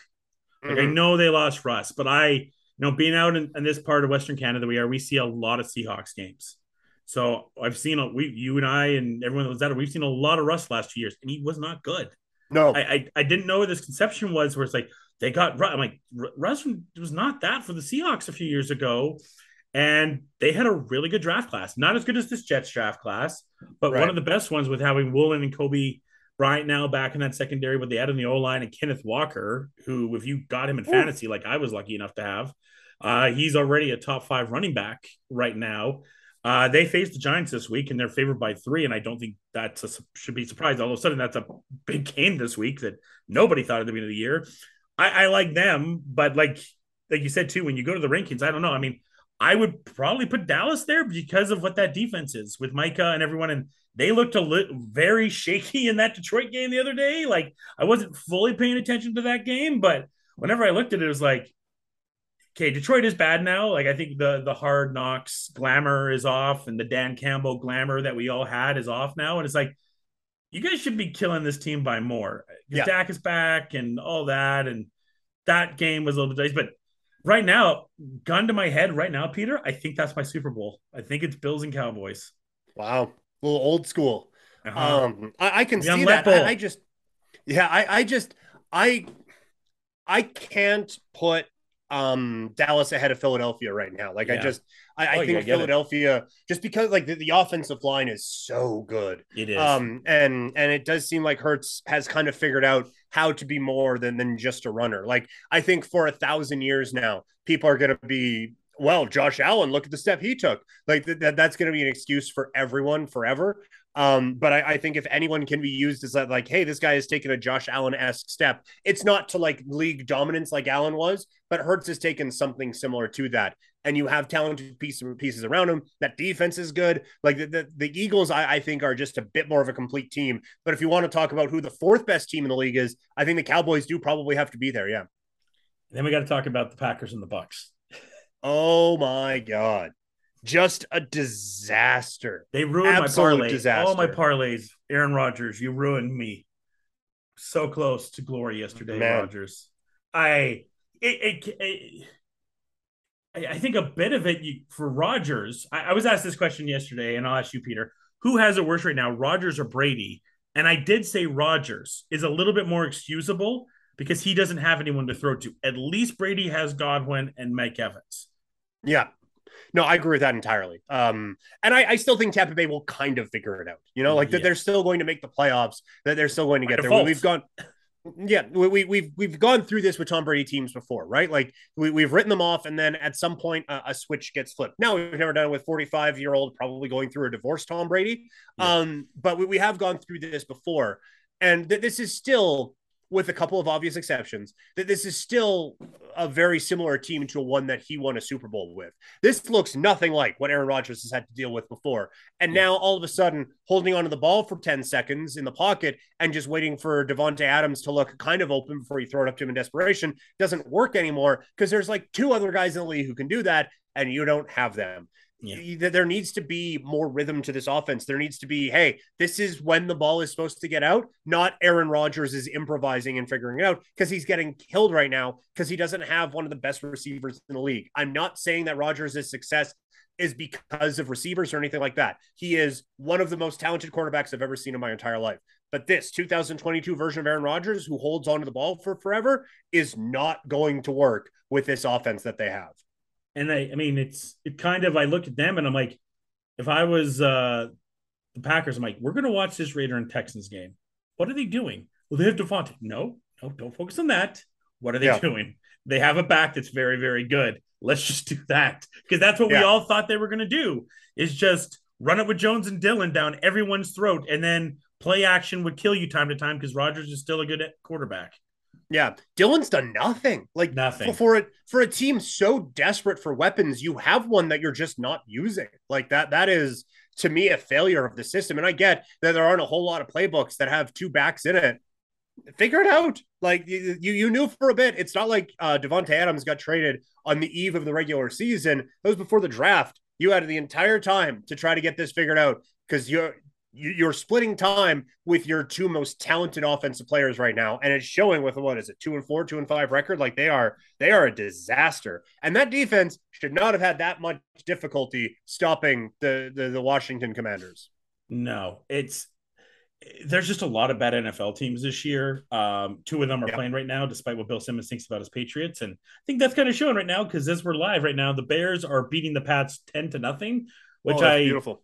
really love a lot because I just need Simmons to be brought down a peg from and, and quiet down about him thinking this Patriots team is a top level team, which it's not. Yeah, it is no, not it a top level isn't. team. No. Uh, so I'm really glad that that's happening. But like, it's just hard to trust teams. I mean, I, am at a level this week now. I think I will just not do any more parlays anymore because I just I don't know who to trust anymore. I just yeah. there's and I and I get that's the part of gambling and, and everything like that but it's been a week, a week, a weekly ritual for me as long as I've watched football. But it's just like I can't trust this Ravens team. I, I, I, can't trust them. I can't trust Tennessee. I don't know what this Jets team is. I don't know what this Dolphins team is. Even some of the teams at the bottom, I don't know what the hell the Steelers are.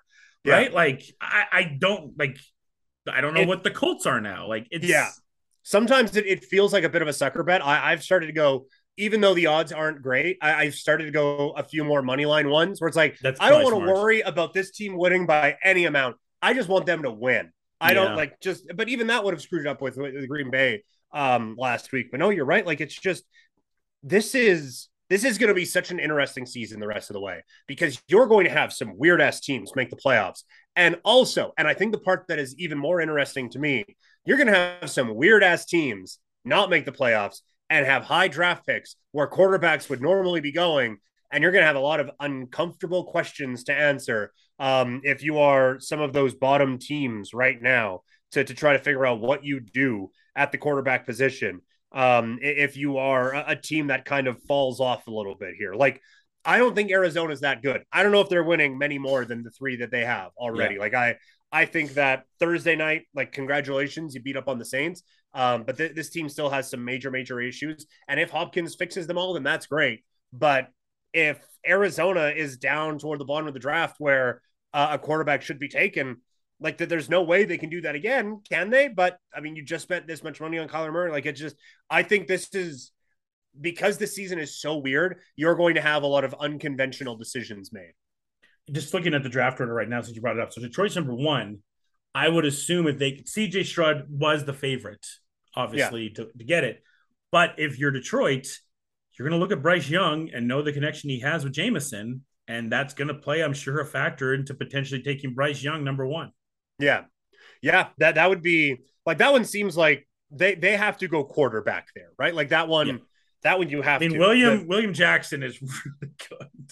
Yeah, like Lions probably go quarterback. Texans probably go quarterback. I am so interested in what this because they're three right now. The Steelers yeah. are three.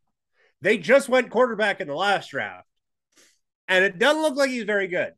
Um, I, I think if you put Kenny Pickett back in this year's draft, he'd be like the sixth quarterback off of the board. I, I would be very interested at what Pittsburgh would do. Do you build around the kid, or do you just like, yeah, this probably wasn't a great idea, and go on to someone yeah. else? I think you got. I mean, the, the more interesting thing, Peter, is in the top six uh, by the draft order is there's picks for Philly. Texans have another one because that mm-hmm. Cleveland of what Watson is, and then Seattle. And so Seattle, they can just hope the Denver chokes. If they get a pick in the top four, they can take Stroud, they can take Bryce. I think there's that Kentucky kid. They can just let him sit. Yeah. Do your thing. We could trade Drew Lock for another random pick, and you can just be behind Geno. It's the perfect scenario for any Seattle fan for what they could have wished. Yeah. Yeah. And then all of a sudden you're set up for years and years and years to come. Like it's yeah. That that that is best case scenario. You're right. That would be oh, that would be I I like it when Seattle's good. I know a lot of people found like the the 12 the, anyone who's wearing a, a, fan jersey with number 12 on the back, like you, are the worst kind of person. Not literally, but yeah, yeah I, I just I have no time for you. But uh, aside from that, I like it when Seattle is good. So the fact that this whole thing is blown up in Russell Wilson's face and more specifically in the Denver Broncos face is just a beautiful thing it, it has to say something about your team as Detroit. Like I, I, you and I talked about this about the Pistons and the Lions in the summer, but man, you're in the lottery again. Yeah, this far down. There was so much optimism on your season. Last year, you had the most like barely lost games, but there was a sense of hope. And I think a lot of people like, hey, that's a frisky team, and now you're one in five. And I guess you're happy to maybe get CJ Stroud, but there was a breakdown I, I saw on the Athletic um, this morning of quarterbacks drafted the last 10 years in the first round. And it's not as good of a boom that you really think it is. And even yeah, just looking at this draft class from two years ago that we thought this is a renaissance of quarterbacks. Trevor Lawrence is not what we thought he was going to be. Uh, Zach Wilson is is is fine, and Mac Jones is losing to a really bad Chicago team right now. And the quarterback that he's playing is Justin Fields, who can't say I've been very impressed with him either. No, even going back to like that big draft class where it was like, it's Baker Mayfield, or is it yeah. Sam Darnold, or is it Josh Allen? It, it was one of them, you know, yeah. like two of them are on the same team and they're getting passed over for a dude who was in the XFL an hour ago. Like it, it this is, and it's kind of part of a bigger thing. The NFL is actually really bad at developing quarterbacks. Their way yeah. of developing quarterbacks is just take a thousand of them and one of them will hit you know like that that's it's just like keep keep loading up keep loading up on lottery tickets. There's no developing any of these kids. And then when you do finally get one who was able to sit for a little bit and finally able to to get out there like kenny pickett shouldn't have touched the field this year. There's no way he should have touched the field this year. Wasn't ready. Um kind of let these kids develop. They don't. There, there's this rush to get them out there because we think now, because Russell Wilson won one Super Bowl with Seattle, that the best way to build a championship team is have your quarterback on an entry level contract and just fill the rest around him. So who cares how bad the quarterback is? We'll get another one in four years. And now we're in this spot again. You you look at the league where there's just barely any good teams because so many have screwed up on drafting and developing um quarterbacks, right? Like you just obviously when we look at the the worst teams in the league, like there was there was a failure there in Houston that is a bit beyond um just the on the field stuff with the quarterback. But Detroit Lions never got Stafford to, to where they, they needed to, to yeah. really get him to. Carolina has perpetually failed at that. Denver perpetually failed at that. Like you just go on down the line. Washington's needed a quarterback forever, and I would say they still need Who was the last like good Washington quarterback? That rookie season RG3? Yeah, probably. Um, there might have been one year of Kirk Cousins in there where he was all right. Before but that Jason Campbell for a second. Oh my god. Right? Wow. Like it's been bad in Washington for a long time. Doug just, Williams, their last quarterback. Yeah, like well now now I'm gonna Google Washington quarterback. And that's why it was funny yesterday at our Raiders. Everyone's like, everyone that has has has a problem with Carr, here was our quarterbacks before Carr. And yeah. I was like, yeah, you know, Carr who passed Steve Young yesterday to become 40th all time in passing. And I'm like, you know, up and down with Carr times, but hey, man, we had to deal with Bruce Gradkowski and Rick Mirer and Terry Asasopo. Yeah. Jason Campbell was in there. All right, here we go. Washington football um, oh quarterbacks over the last little while. This year, Carson Wentz. Last yeah. year, Taylor Heinicke. I'm just going with quarterbacks who made the most starts. Um, year before that, it was Alex Smith for six games, Dwayne Haskins for six games. Um, 2019, Case Keenum and Dwayne Haskins. 2018, Alex Smith, uh, three years of Kirk Cousins, then three years of RG3. And then before that, Rex Grossman, Donovan McNabb, right. um, Jason Campbell for three years, Mark Brunell for three years, Mark Patrick Brunell. Ramsey, someone named Shane Matthews, who could come up to me on the street, introduce themselves as, Hi, I'm Shane Matthews. And I still would have no idea who that human being was. Uh, and then Tony Banks, Brad Johnson, and now we're into 1999. Tony Banks. He played yeah. for Baltimore, I believe, on their expansion team, if I'm not mistaken. Yeah. Two years wow. of Brad Johnson, one year of Trent Green, which I'm, i think he forgets. Uh, Gus Frerotte for three years. Heath Shuler, And then Mark Rypien had a pretty good run, and there was um, yeah. Doug Williams in there, as we said. So it's been a minute for Washington football and their quarterbacks. And by the way, um, the patch just pulled Mac Jones for Bailey Zappe. Oh, good. Oh, love me a good quarterback controversy. Yeah, Zap attack started here. And again, I just go to my Raider fans to bitch about Derek Carr. That's why Derek Carr is a decent choice at quarterback right now. Oh yeah, that, that, that, that is not an inspiring journey if we wanted to do that with the Raiders. Uh, just one last one before we move, move finish off here. I need the Colts. Oh, the Indianapolis Colts. Well, the Colts had Peyton Manning and Andrew Luck for a bit, so that one's not going to be as dreadful. But since then, I, I think the list since then, it's since luck. I, let me see if I can get this right. Um, we have obviously we got Phil Rivers, Matt Ryan, Carson Wentz. Uh, we got a Jacoby in there. Yeah, and I'm, I'm, I'm missing I think two. Nope, no. Uh, Brian Hoyer made a start, and that was oh, it. Brian Hoyer made a start. Okay. Um, but yeah, like you look at it, like those guys you mentioned, Ryan Wentz, Rivers, Brissett, Andrew Luck misses a year, so it's Brissett. Um, and then Andrew Luck again misses another year. It's Matt Hasselbeck. Um, three years right. of Andrew Luck.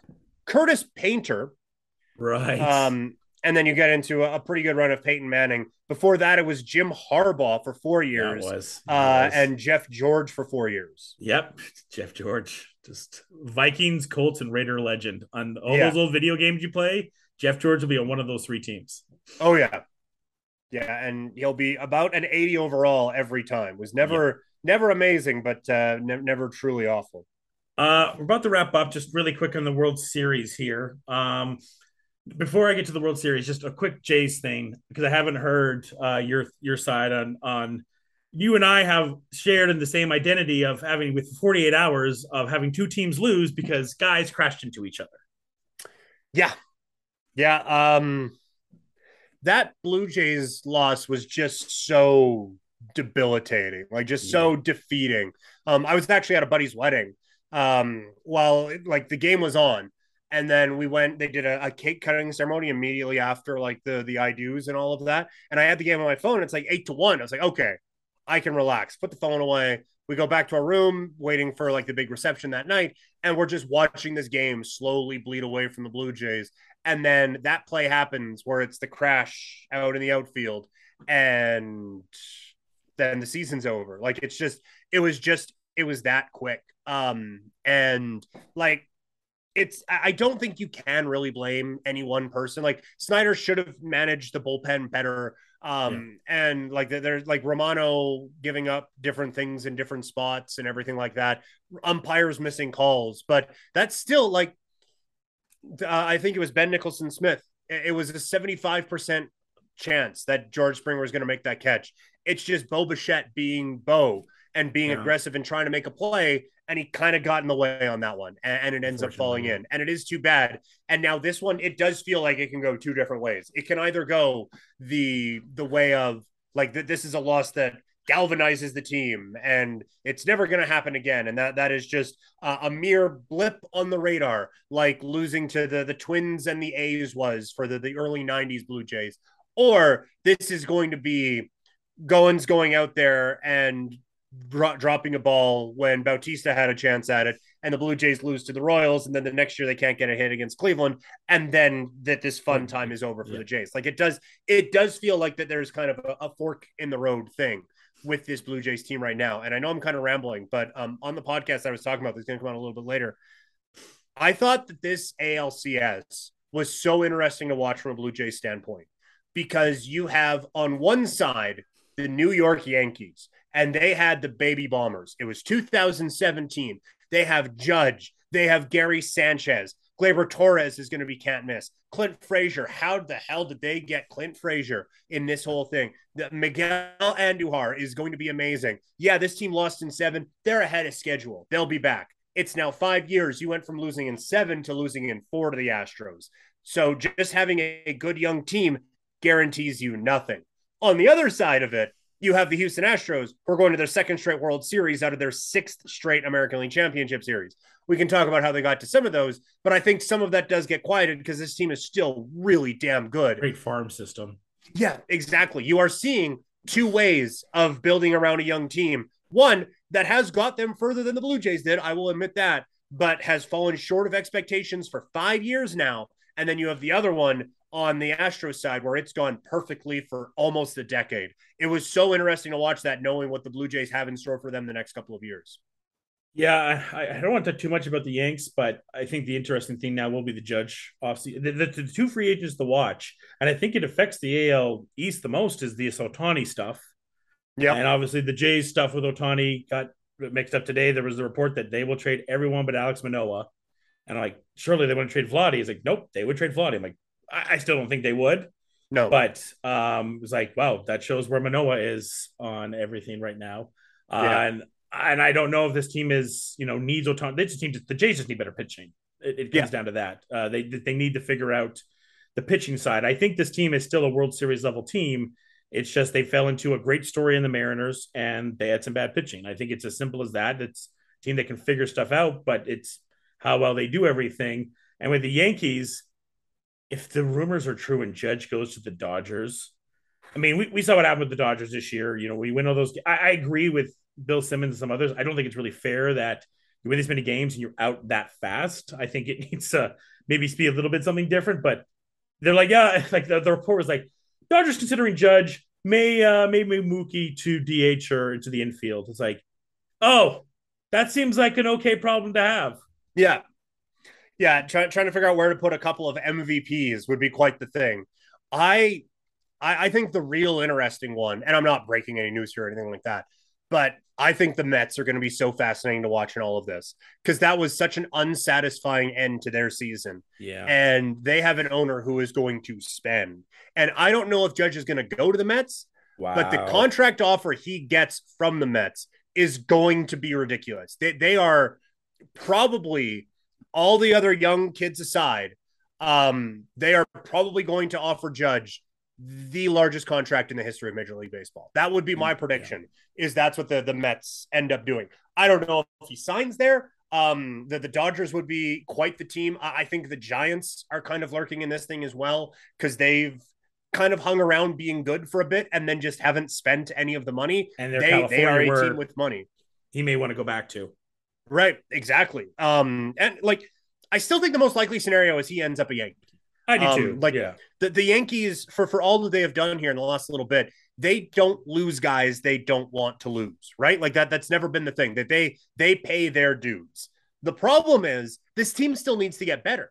Um, like there there is there are obvious holes on this team, and I, I, think that because the Yankees aren't the Yankees of old, that there is like a, a roof that they will get to where they aren't going to spend above that. And I think Judge takes them right to that. They're going to have to bank on like guys like Peraza and some of these other young guys taking steps forward, like Pena did for the Astros to get them to the World Series. That uh, I, I think that the Yankees are going to have to kind of rely on that because I don't know how active they're going to be this offseason aside from trying to keep Judge. Yeah, I mean, you talked about how big it could be from the Mets. I, I think we're looking at the fact with Judge. I think this has potential to be the biggest sports contract in North American sports history. Could be.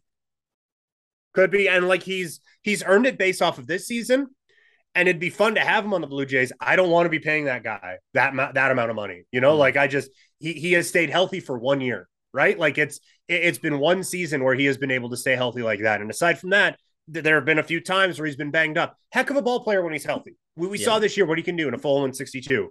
But I, I would have very I would have very big concerns about a dude that big breaking down over 162 games and 10 years. We just saw it with Zion again, like I mentioned, right?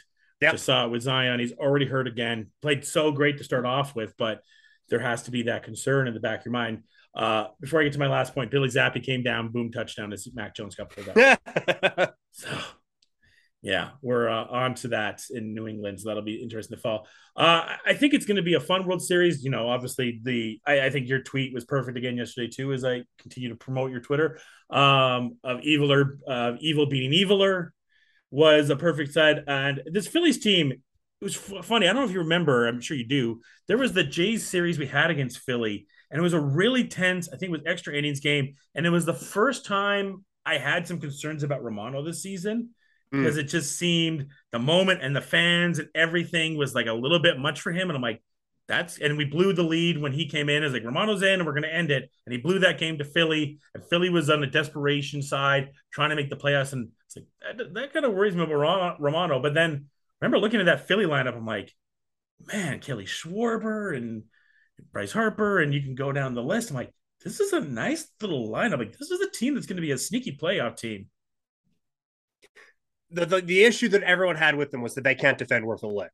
Nope. Um, and I thought they were such an interesting team this year for this new era of baseball where balls are just put in play less. You know, like there's there's more home runs, there's more strikeouts, there's more walks. Like it's just that it's become a real three true outcomes lead league. So I was interested to see how a team who really couldn't defend what was going to handle that. And now I don't think this means everyone punt on defense, put Alejandro Kirk at shortstop, and yeah. go on your way. But I, I do think that it's interesting, and it's something I say a lot. There's more than one way to win in this league um, and in every league, really. And the Phillies are just doing it by hitting the bejesus out of the ball. And now they're facing an Astros team that does it by way like they, they got some they got some guys with pop, but this is an extremely deep pitching staff. Like that that Mariners game where they went 18.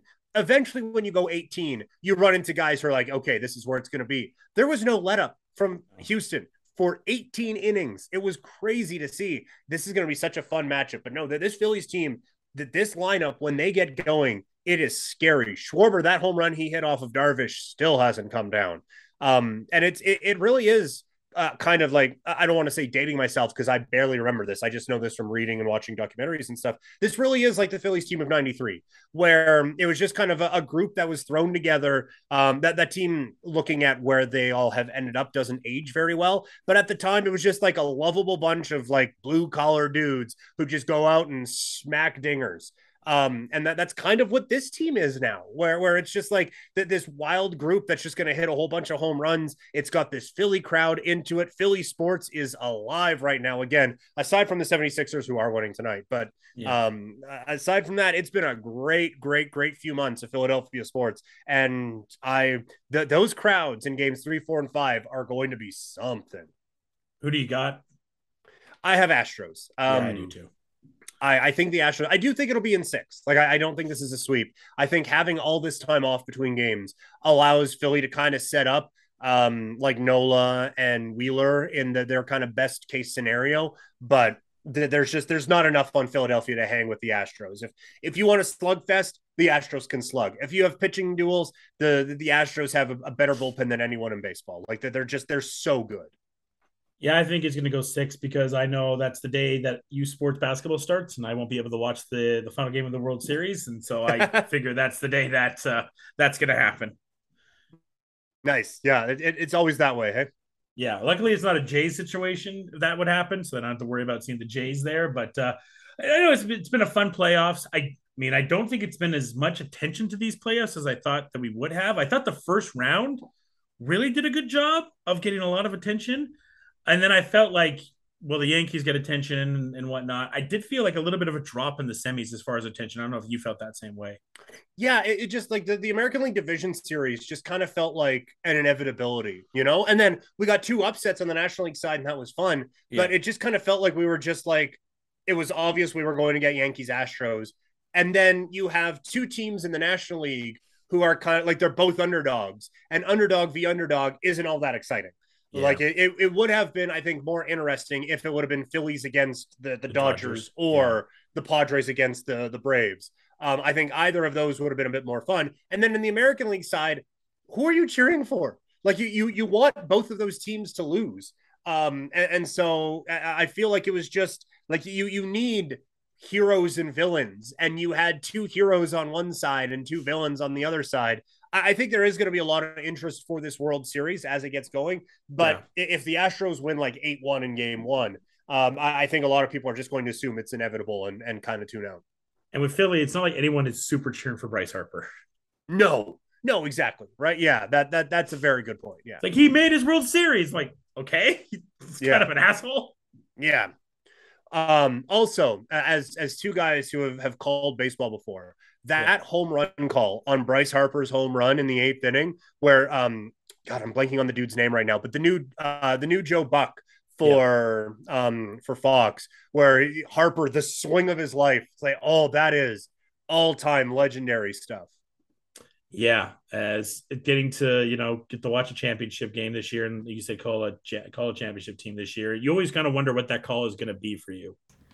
So there you go. Now it is time for today's ticket. Uh, we have four games on the ticket today. We will start with the lone hockey game on the schedule, and that's the Florida Panthers taking on the Blackhawks. We are getting plus 100 with the Panthers at minus a goal and a half. I think Florida uh, much to my chagrin, is a very good hockey team. And I think the Blackhawks, uh, much to my delight, are a very bad hockey team. And I think the Florida Panthers beat them by a couple of goals. So I have Panthers minus 1.5 there. Moving into the world of the NBA, it is the Clippers minus 9.5 over the Thunder.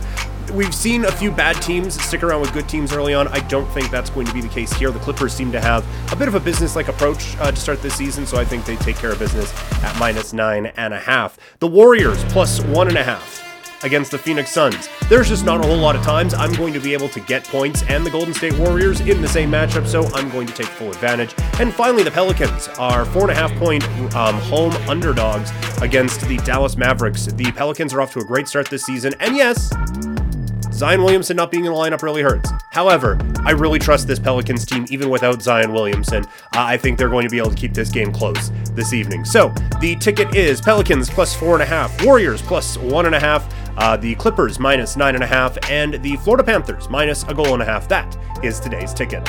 And that is today's show. Thank you all so much for tuning in. You can catch me on Game Over Calgary tonight. Uh, that one will be up after the Flames and the Pittsburgh Penguins. And then I'll be right back here tomorrow with your NFL Power Rankings. Thank you all so much. Talk to y'all later. I'm out.